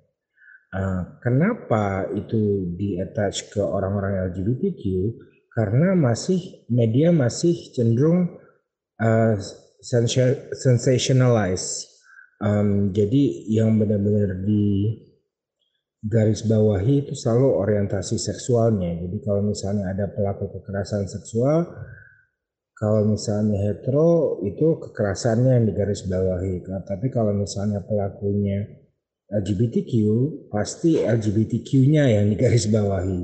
Itu aja udah salah gitu. Ini stereotip-stereotip negatif itu yang harus dibantai uh, lewat edukasi. Itu sebenarnya menurutku uh, satu-satunya cara yang paling efektif. Terutama edukasi lewat media, media yang paling bertanggung jawab menurut menurutku yang paling bisa efektif untuk meluruskan semua stereotip negatif dan menyebarkan fakta-fakta positif yang benar. Menurut gue sih pihak yang paling yang memiliki pengaruh paling besar untuk melakukan perubahan terhadap pandangan tersebut ya media um, gue juga merasa bahwa suara-suara LGBT harus lebih keras. Apalagi kalau misalnya ada public figure, public figure yang LGBT yang berani menyuarakan uh, seksualitas mereka. Um, tapi menurutku semua memiliki pengaruh besar, uh, termasuk allies atau uh, orang-orang hetero, orang-orang uh, cisgender yang memihak atau memiliki empati terhadap orang-orang LGBTQ. Mereka sangat berpengaruh besar untuk mengubah pandangan tersebut. Karena kadang-kadang kalau misalnya aku merasa kalau misalnya yang bersuara hanya kaum LGBTQ bagi orang-orang anti LGBTQ yang uh, ekstremis atau yang uh, super konservatif atau apa itu sama aja seperti uh, ya kami akan terdengar seperti kriminal yang memberikan pembenaran terhadap uh, crime mereka gitu. Kayak criminals justifying their crime. Itu makanya menurut gue suara ally uh, itu juga sangat penting. Kita harus semua bersatu untuk membantai stereotip dan meremove stigma negatif dan fokus ke fakta-fakta nyata tentang LGBTQ. Oke, itu tadi nomor satu. Ya. Ada komentar dari Paul Agusta, Mr. Paul Agusta, uh, tentang uh, stigma miring ya terhadap LGBTQ. Ini juga ya. menjadi salah satu hulu permasalahan nih. Semuanya kayak hulu nih Pram. Iya sih. Tujuh ini tuh kayak punya uh, sumber anak sungai itu. Asik. Iya kayaknya tapi si stigma miring ini kayaknya sangat penting ya untuk mungkin ini adalah dari dari benang Semua, kusut nih yeah. stigma miring nih salah satu yang paling penting untuk di soalnya paling gitu. paling paling gampang kita temui juga sebenarnya benar kita. sadar atau nggak sadar sih iya, sebenarnya. bahkan di, di kepala lo sekarang lagi pada dengerin nih iya. mungkin aja lo udah menciptakan stigma di kepala lo terhadap uh, gua dan Pram iya. atau terhadap Paul Agusta tadi atau kepada semua narasumber kita atau kepada uh, teman kubikel lo yang gay gitu kan ya. Iya kan? Jadi kayak uh, ini tadi seperti yang Paul bilang bahwa edukasi dan mencari tahu informasi yang ya. tepat tuh menjadi penting sekarang apalagi di kemudahan mendapat informasi seperti sekarang ini ya gitu karena baik lagi bahwa teman-teman LGBTQ itu uh, manusia gitu kan yeah. tadi yang Paul bilang bahwa ini bukan masalah isu ini bukan masalah penyakit lagi ini bukan ideologi apalagi ya kayak ada yang bilang bahwa uh, LGBTQ itu penular HIV atau enggak gitu. LGBTQ melakukan perekrutan iya kayak yang ini tau gak lo yang di uh, Riau ada komisi penanggulangan AIDS hmm? dia sebagai lembaga yang yang bisa dikatakan resmi gitu ya dia kayak menyudutkan teman-teman LGBTQ men kayak dia bilang bahwa LGBTQ itu adalah uh, pengaruh terbesar akan peningkatan AIDS gitu. Kan ya, itu kayak wah, stigma anjir, langsung stigma ke masyarakat jadi ya. beda kan apalagi ya. yang ngeluarin komisi dari AIDS-nya langsung eh, komisi penanggulangan AIDS-nya langsung gitu jadinya kayak terus tadi juga Paul bilang bahwa banyak sosok atau figur yang sebenarnya mungkin punya privilege lebih gitu ya tapi tidak menggunakan itu penting itu penting banget sih itu sama kayak mungkin gue lihat fungsi uh, bintang rock gitu ya yeah. di di dalam suara politik gitu hmm. Itu ketika lo punya corong gitu yeah. yang dia punya status lebih tinggi dan punya nyali untuk menyuarakan uh, apa ya sebuah misi atau pesan gitu ya hmm. itu akan lebih gampang nyampe karena diledakin gitu tapi risiko tadi Pram yeah. melela itu adalah sebuah uh, risiko yang sangat sangat riskan ditempuh sebenarnya bisa iya. uh, memberi hal yang positif dan bisa memberi hal yang negatif. Iya, ya dua bermata pisau lah. Dua bermata pisau, dua pis Bah, dua celurit bermata pisau. pisau bermata dua. Iya, pisau bermata dua. Iya, maksud gue. Kayak jadi uh, kita makanya tadi baik lagi kayak kita sangat uh, appreciate banget ada yang berani uh, melelak kayak teman-teman narasumber di yeah. ini. Tapi mungkin kita juga harus memahami ya keadaan yang uh, mereka bisa dibilang belum berani kali ya. Iya, iya. iya. Alasannya mungkin beragam ya, kita nggak bisa ngejudge juga gitu. Iya. Edukasi lah kalau itu sih kalau edukasi sih peran media ya. Nah, tadi juga Paul edukasi juga bilang itu bahwa penting banget ya. media punya ya media bisa dibilang punya privilege yang tinggi untuk untuk mengedukasi banyak orang gitu. Tapi sayangnya banyak media yang masih menggunakan pandangan politik dan sikap jurnalisnya kurang tep bukan kurang tepat ya kayak Ya pokoknya tujuh tujuh tujuh dasar permasalahan itu emang saling berkaitan gitu. iya benar-benar Maksudnya eh, akhirnya semua yang dari eh, tujuh sampai dua tadi eh, gongnya dia di stigma. iya Gimana lo bisa itu dulu yang lo hilangkan gitu. iya Ya itu dia eh, hantam prasangka buruk dan bantai stigma itu gitu. iya Jadi berpikirlah positif gitu. iya Oh, dan menariknya juga berempatilah. Nah itu tuh empati itu menurut gua eh, poin penting sih karena eh, banyak yang merasa kayak salah satu narasumber kita gitu ya bilang bahwa eh, perkembangan perjuangan Iya. LGBTQ tuh di 2004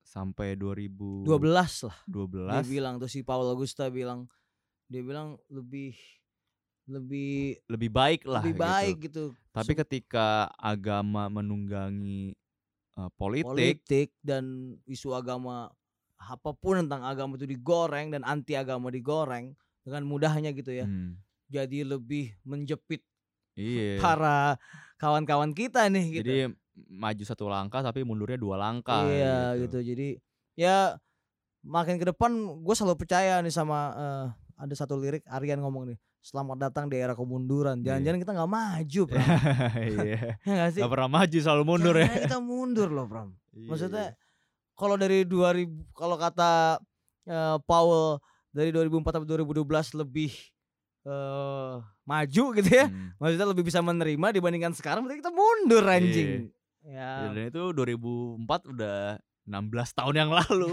gitu. Ya dan tadi ada satu kalimat penting juga dari eh, Paul adalah eh, mengungkapkan fakta-fakta Nah, yang itu tuh. sebenarnya gitu ya tentang eh, LGBTQ. Jadi tidak eh, tadi itu akhirnya balik lagi ke representasi media kan? Iya. Jadi kita untuk di nomor satu ini ya kita Ya. pilih lagu eh, salah satu. Nah ini ini Pram ini yang memilih ini. Iya jadi eh, ada lagu dari Rinja Main ya Renja main. dengan cinta dan tradisi. Wah lagunya. judul aja udah Iya. ya kalau gua ini sih bagaimana lo mencintai seseorang tapi lo melawan tradisi gitu ya. Iya, jadi eh, ini adalah lagu dari album Ku Coba Lagi ya, Ya, jazz pop ya. jazz pop. Jadi ini kalau gua eh, penggal liriknya ya, lagunya tulisannya gini nih, memadu kasih dengan sembunyi, Hmm. kemesraan lebih ternikmati. Woi. Ku Iya, ingat setiap benar. kita jumpa, kadang kau marah, kadang kau mesra. gitu. deg-degan asmara ada Iya, nah tapi menariknya di belakangnya terakhirnya adalah tapi kini ku sendiri merana dalam kerinduan. Mengapa cinta yang suci terputus hanya karena tradisi? Nah, itu Nah, dia. itu tuh. Jadi kita nggak bebas nih untuk merayakan bulan kasih sayang ini kan. Nah, Iya. Teman-teman LGBTQ ini harus eh sembunyi Sembunyi-sembunyi Kalau gitu. ntar ditangkep lagi. iya Ya kan? Maksudnya kayak- itu tadi balik lagi ketemu ketika lo harus mengakui dulu diri lo sendiri. Hmm, Mungkin mungkin itu bisa membantu. iya. Ya, mungkin mungkin itu bisa membantu kali ya. Kayak gue udah mengakui kalau gue gila sepak bola gitu misalnya. Jadi agama gue bola bukan agama konservatif gitu. Dari obrolan, jadi kemarin gue dan Rio ketemu Tika dan Paul di selatan ya di ruang selatan. Eh, kita nanya ya ya kayak, Ya. menurut lu Paul, apakah ada harapan di society ini gitu yang yang bertahun-tahun teman-teman LGBTQ berjuang tapi selalu direpresi gitu. Hmm. Dia menjawab dengan eh, jawaban yang cukup buat kita kayak wah keren Ya banget." inilah itu itu kalau lo belum bisa diterima, lo mendingan jalani dulu deh. Ya, Hmm. maksudnya ini, ini dari Paul ya. Kalau Hmm. misalnya lo belum bisa diterima oleh lingkungan lo, paling tidak berlakulah ini terhadap diri lo sendiri. betul. Ya. Jadi Pertama ya. Menurut dia the best form to be. Jadi eh, Paul punya pedoman ya dalam dirinya bahwa the best form to be a gay itu to be useful, Ya. to be an example dan jalaninya jalani hidupnya dengan sebaik mungkin Iya, gitu. bener. ya lo berguna lah. Sebagai manusia kan. Iya, secara lo- masyarakat lah berguna Iya, untuk lo masyarakat. berguna juga bagi masyarakat. Misalnya Iya. ikut gotong royong, Iya. misalnya atau apalah gitu. eh ikut kalau lagi banjir ya ikut gotong-gotong Iya. gitu atau misalnya lo bisa memberi edukasi Misalkan sebagai ah, seniman. sebagai seniman gimana gitu. sebagai misalnya lo bekerja di eh, perusahaan swasta ya bekerja dengan baik maksudnya Hmm. gitu ya terus to be an example mungkin Iya. example ini bisa jadi terhadap sesama gay atau terhadap eh, lawan eh, di di luar itu gitu Hmm. Eh, terhadap hetero gitu Hmm. ya jadi lo bisa jadi contoh kalau misalnya gua nggak berbuat masalah cuy Iya. gitu kan ya kan Jadi yang dikasih contohnya yang baik-baik gitu untuk Iya, iya. membuktikan bahwa mereka atau bukan teman penyakit gitu Iya, bukan penyakit. Ini tuh bukan masalah eh baik lagi bukan masalah orientasi seksnya. Iya, ini manusia aja yang bisa melakukan hal yang Iya, baik iya. gitu. Jadi stigma-stigma ini tolonglah dipahami gitu ya. Eh, Dimengerti i- lah. informasi-informasi tentang teman-teman LGBTQ. Jangan selalu menganggap bahwa LGBTQ tuh adalah manusia seksual ya. itu dia tuh Itu tuh penting juga tuh. Jadi Iya. kesannya bahwa seks mulu, seks Iya, mulu. Manusia biasa, penis yang bro. menegang juga punya hetero Iya. gitu. Itulah nomor satu ya. Ya. Jadi kita recap dulu berarti ya. Recap. Di nomor tujuh ada diskriminasi di mata hukum Hukum. dengan lagu. Indonesia Pusaka Ismail Marzuki. Di nomor enam ada perisakan LGBTQ di lingkungan terdekat dengan lagu Benyamin S. Banci. Kemudian ada representasi LG- LGBTQ di media massa dengan Ya. lagu Disinformasi. dari Seringai. Ya. Kemudian ada kesetaraan di komunitas hingga institusi negara. Itu adalah lagu kita sematkan lagu Straight Answer. Hantam prasangka buruk. Lalu di nomor tiga ada pelecehan seksual. ya Itu ini adalah efek rumah kaca. Bukan lawan jenis. bukan lawan jenis. Di nomor dua ada penerimaan keluarga dari Tika and Dissidents. Unlearn the fight. Unlearn the Fight. Dan nomor satu stigma miring akan gay. Kami sematkan lagu Rinja Main berjudul. Cinta dan tradisi. Gitu ya. Udah gitulah ya. Udah kita udah memberi edukasi gak nih Pram? Asik. Semoga ya. Semoga ya. Semoga berguna ya. Semoga berguna ya. Sebagai masyarakat kita harus berguna dong yo. Nggak, Lu kalau- jangan- kalau nggak berguna lu pasti udah matiin ini dari menit ke 35. kalau lu masih mendengar sampai kalimat terakhir ini, berarti kita berguna, Pram. to be useful, to be an example. jalani hidup sebaik mungkin. Even you're not gay or you are gay. Yes, itu dia. Lihat Tantomo Chaps. Pramedia cabut. Daftar 7